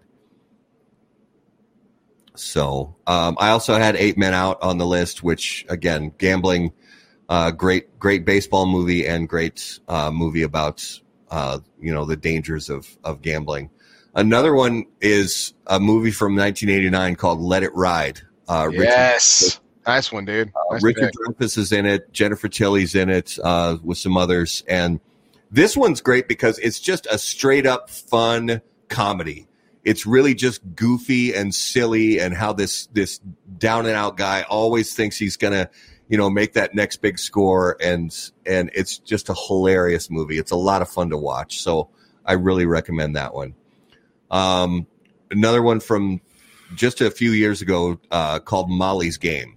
Yeah, Uh, it's I was going to mention that. it's it's uh it- so this is one of those movies that is it's really interesting to watch this it's a true story of uh of of this lady who was a olympic hopeful skier and somehow got involved in in poker. And then next thing you know she's running one of the biggest high stakes backroom games for billionaires and movie stars. And then she ends up getting busted by by the FBI and and it's a really great movie. And two of the most beautiful people in in the movie business uh, Jessica Chastain and Idris Elba Idris. both give phenomenal performances uh, and and uh, are just it's a really solid movie I, I recommend it um, Rounders of course we mentioned already um, uh, but considered by many to be the best poker movie of all time. It started the poker boom in '98 Mhm. and is still uh, iconic in in the world of of not just poker movies but gambling movies in general. Um, and the last one is called The Cooler. Yes, I was hoping you'd say that. It's if you haven't film. if you haven't seen The Cooler, it is it is just a great movie with with incredible performances. I, I still consider William H Macy to be one of the best actors of this generation. I think Alec Baldwin is phenomenal, even though he's you know had his run in with making poor life decisions in his personal life. He is a phenomenal actor, Mhm. and the the the uh, the relationship between Macy and Maria Bello in this movie is is tender and sweet, and and it's it, it's just a, a great movie that you know William H Macy's character is basically the he's the cooler. He's he's the he's the the low luck Bad luck charm. the bad luck charm that's hired by the casino for pennies on the dollar just to just to go and break up people's lucky streaks. And and you know when somebody's on a heater he goes and just all he has to do is stand there and to kill somebody's luck. And uh and the story of how he kind of comes out of that and it's just a it's a great fun movie and there there the fact is there are so many other movies that I didn't put on this list I'm not discounting those movies there are a lot of great gambling movies out there but these were the ones that just kind of stood out to me that I've enjoyed watching um, multiple times over the years. So let's uh, Good let's hit you with the lightning round, Bear. I I honestly I think when you were on the show we weren't doing the lightning round. Um, so this is kind of cool because we these these are the the questions that we always love hearing people's answers to, uh, and I'm excited to hear yours. So, if you could hear the thoughts of one living person for ten minutes, who would it be and why? Um, you know, I, I, I know, yeah, I've listened to this answer so many times from so many people and everything. Um, living person, right? Yes. Okay. Um, you know, for for a long time, I, I you know, this this another serious moment. For a long time, I would have said my father, um, just because I just like would have said the God the, the, the things that were flying through his head, you know, at the time, because, you know, my father, you know, is is been a huge influence on my life, and and he has this this had this un incredible steel trap of a mind. And uh, you know he could rattle off statistics you know movie quotes music albums i mean just everything you know just just this identic encyclopedic knowledge about virtually anything that you wanted to and so for a long time i would have said that uh, um, and i say i said you know i use past tense a lot because I mean, unfortunately he's he's suffering from early onset dementia and so there's a lot of things that um, uh, and there's a lot of things that are escaping and just going away. Um, but I would still say my father. Yeah. So that I could understand what's going on right inside of that head of his. So, um, because I still think that he's got a lot to share that I still could learn from. So, mm-hmm. so I'd still say my father. Yeah. All right. If you were about to get into a fight, what would your soundtrack music be? Well, much to much to my partner on Cigar Coop Primetime's uh, special edition chagrin, um, it would not be Rocky, uh, even though that's kind of like the I think that's like the go-to and everything. Um, oh, man, I look, I'm I'm just a sucker for uh, I'm a sucker for like like Hootie and the Hard, Blowfish. No, man, like Hootie. listen, don't don't fuck with Hootie. But like you know what I want to be with you. No, no, just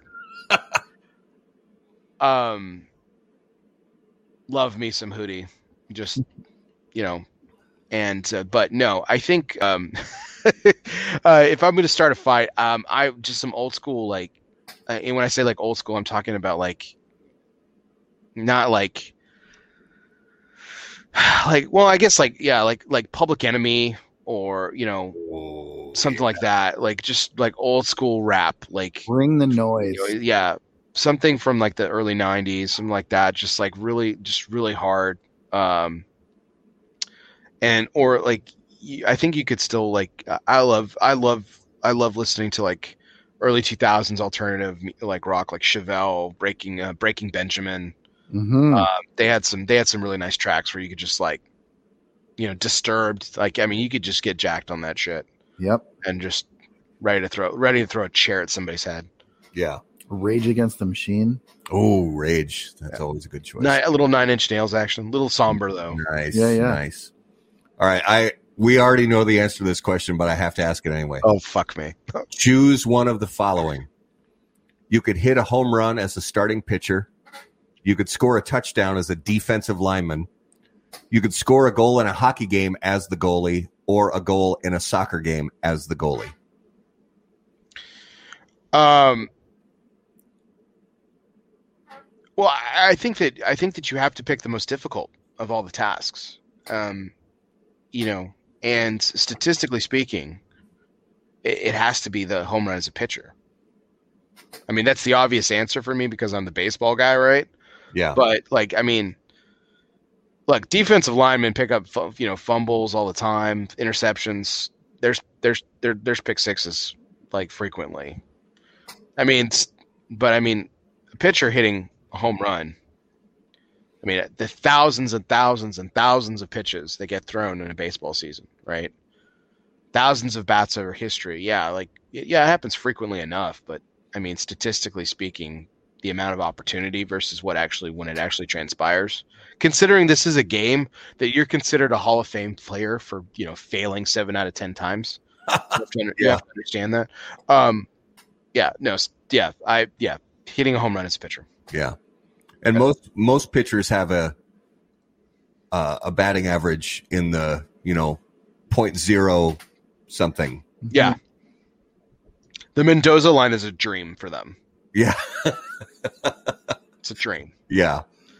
Like my favorite pitcher of all time has three home runs. Bert Blyleven, Yes. Yeah. Yep. Oh, really, we're one of the most underrated pitchers of all time. Bert would tell you. Bert would tell you about those three home runs though more than any of his other pitching accomplishments. Yeah, that's right. Absolutely, he would. All right. So, if you could bring back any fashion trend from the past, what would it be? Ooh, this is a new one. If I could bring any fashion trend back from the past, Yep. uh like how far back or like just whenever? Any. Anything. Mm. I, I don't know how like like plausible or functional that they would be, but the suit of armors would be pretty fucking badass. We'd have nice. just like walk into like the PCA trade show with like fucking chainmail, a mace, you know.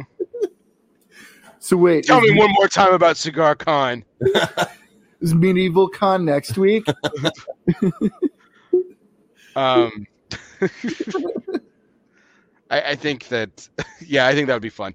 Um, yeah, I, you know, I, I, I still, I, still subscribe to, you know, I, I don't wear them as often like when I go to events that people see me at because they're just, you know, like we, you know, at cigar events we're constantly on our feet. You know, PCA we're constantly on our feet. You know, all these cigar events and stuff we're just on our feet all the time. So I don't wear them as often.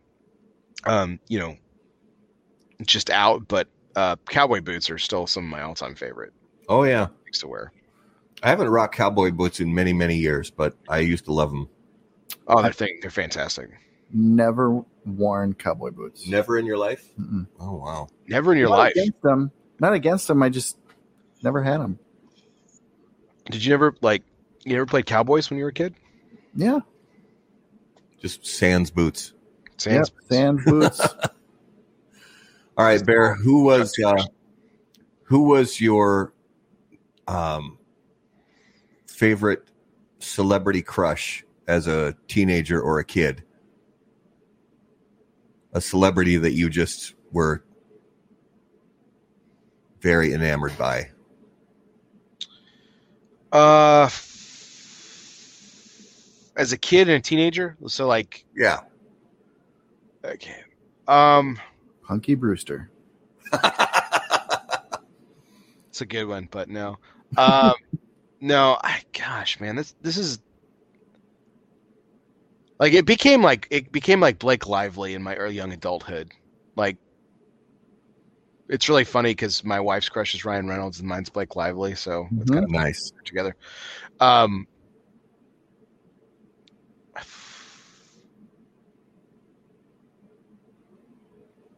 man, this one's hard. Um, I'm trying to I'm trying to think back, like who really just was just lights out hot back then for me. Um, I think I was just more girl crazy about the local girls in my high school. So I, just- I don't know, like I didn't really have my sights set on celebrities as much as much. Yeah. Uh,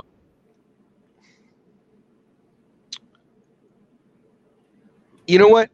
Yeah, uh, Ju- Julia Stiles. Yeah, like Oh, down Mhm. down to you with Freddie Prinze Jr. Like this is still one of my like all time like guilty pleasure films. And Julia Stiles is just she's got this realistic she has this realistic thing about her. Not so much Ten Things I Hate About You. I didn't like her in that film. Uh, but um, it would it was just I don't know. She was a little over the top, and I didn't like the the clothes that they put her in and stuff like that. In, in Ten Things I Hate About You, like the film, it's funny and Heath Ledger's hilarious, but um, but yeah, Julia Stiles is definitely uh, one of my one of my go tos. okay. Um, yeah, for sure.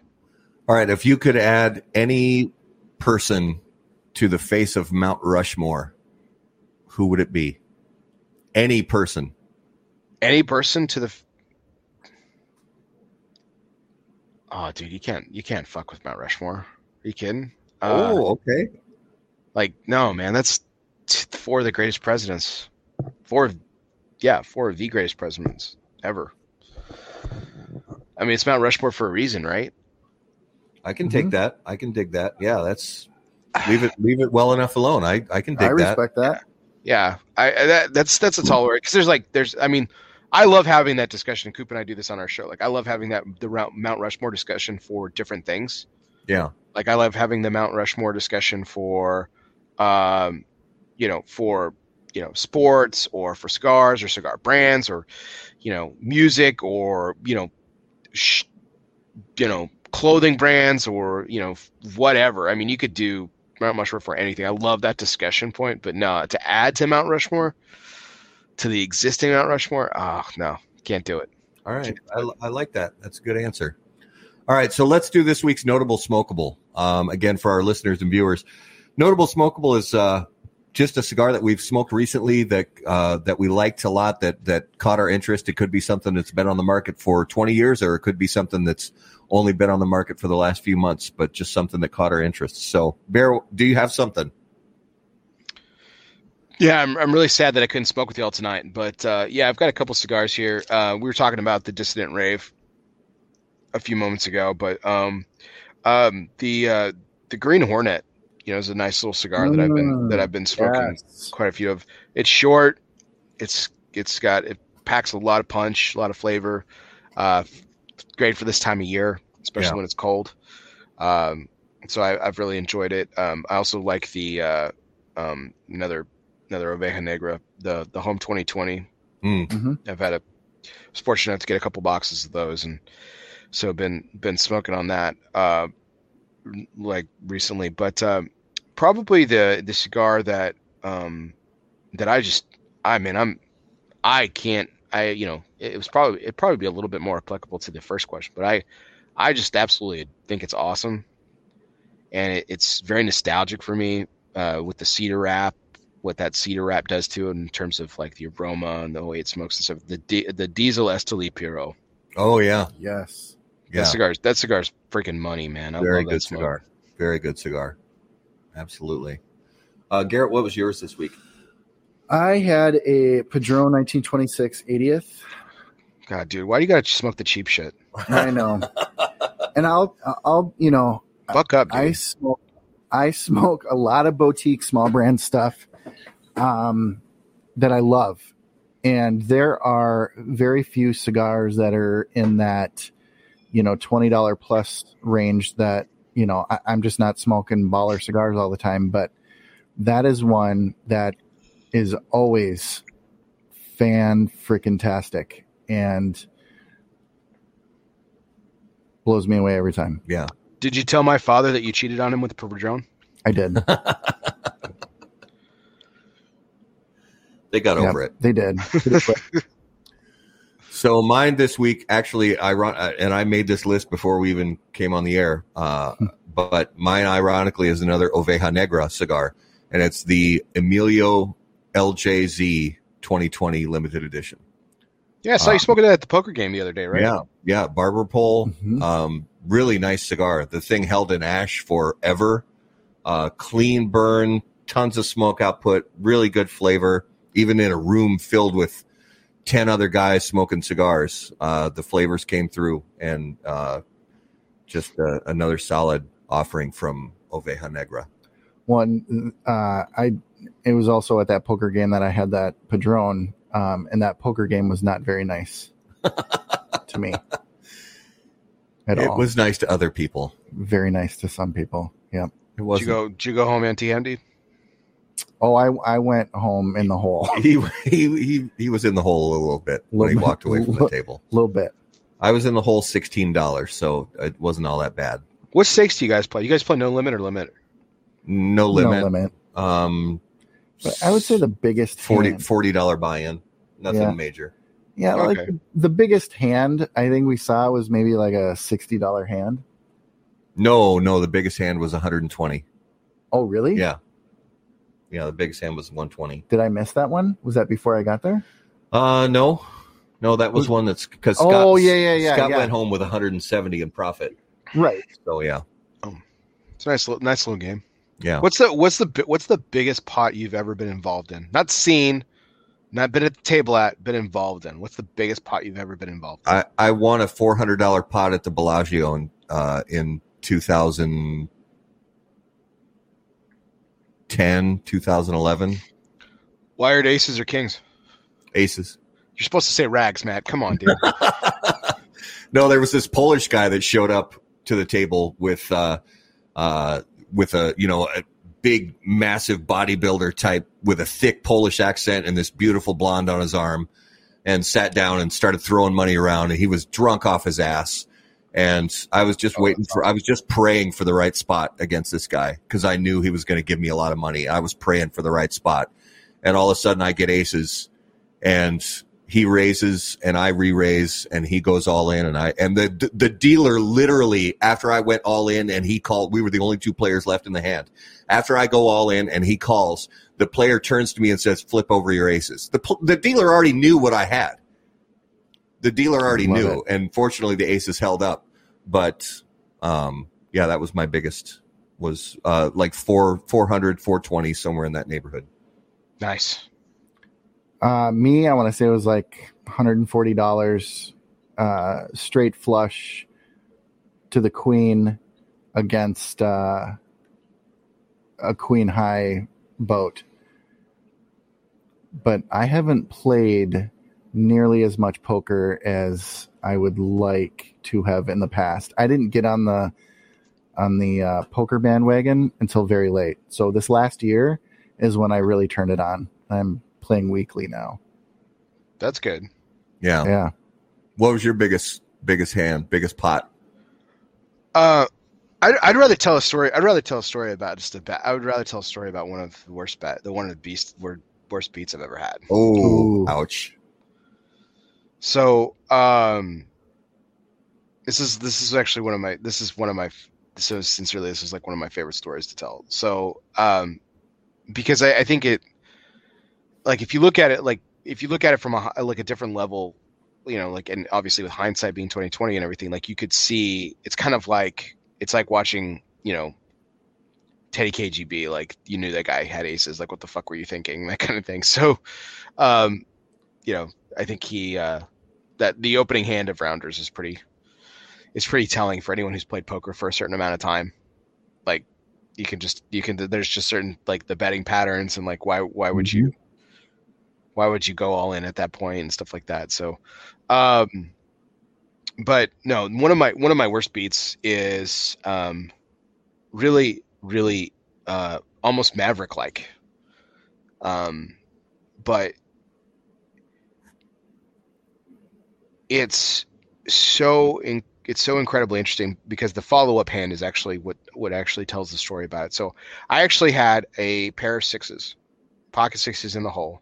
I was sitting on the button. I was in position, and a guy, uh, the guy, um, um, in the cutoff.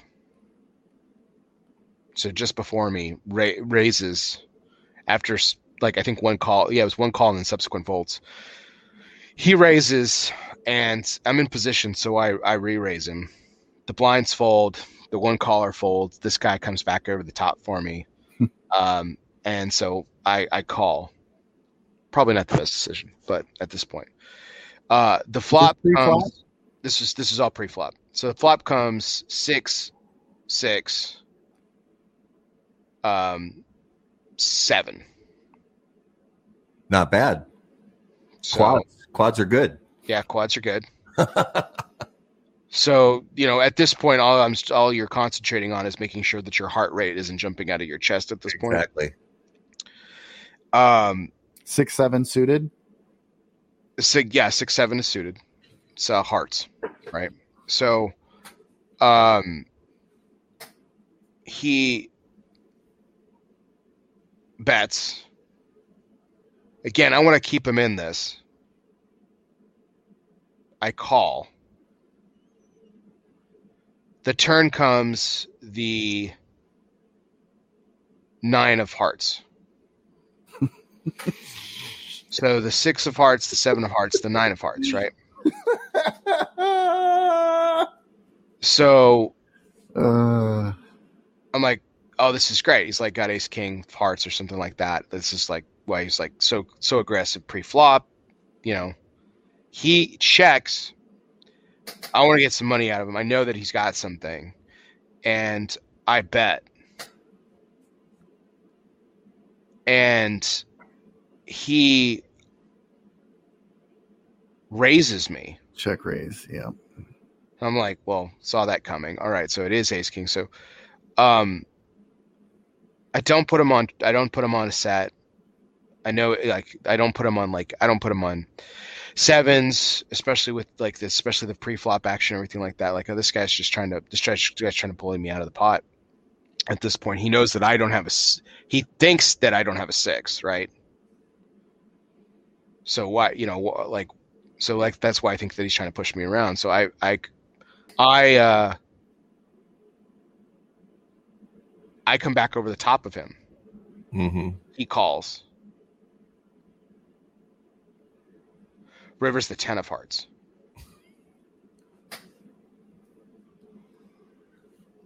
Mm, I already know what he has. Eight jack. So, um, But who's thinking eight jack of hearts with all that pre-flop action?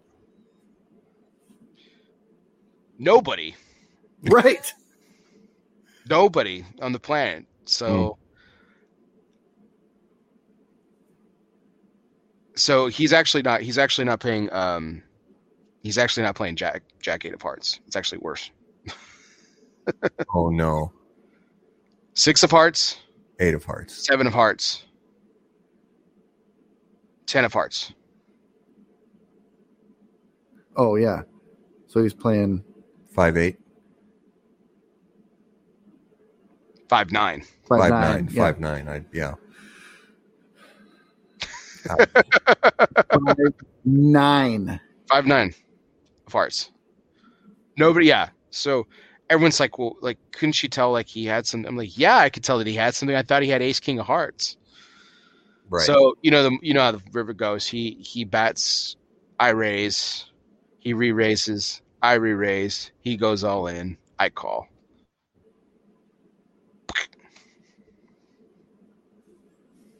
Oh, straight flush. Yeah. straight flush. So I actually had I actually had a lot more I had a lot more money than him um at the time. Um so the next hand comes along. So I'm, we're boring people with like hand by hand contact at this point. So the next hand actually comes. Up. This is the very next hand, right? So you think that like, oh, I'm tilting like a motherfucker. I'm just pissed. Well, the next hand comes along. I get jacks. Second hand, pocket jacks, right? And um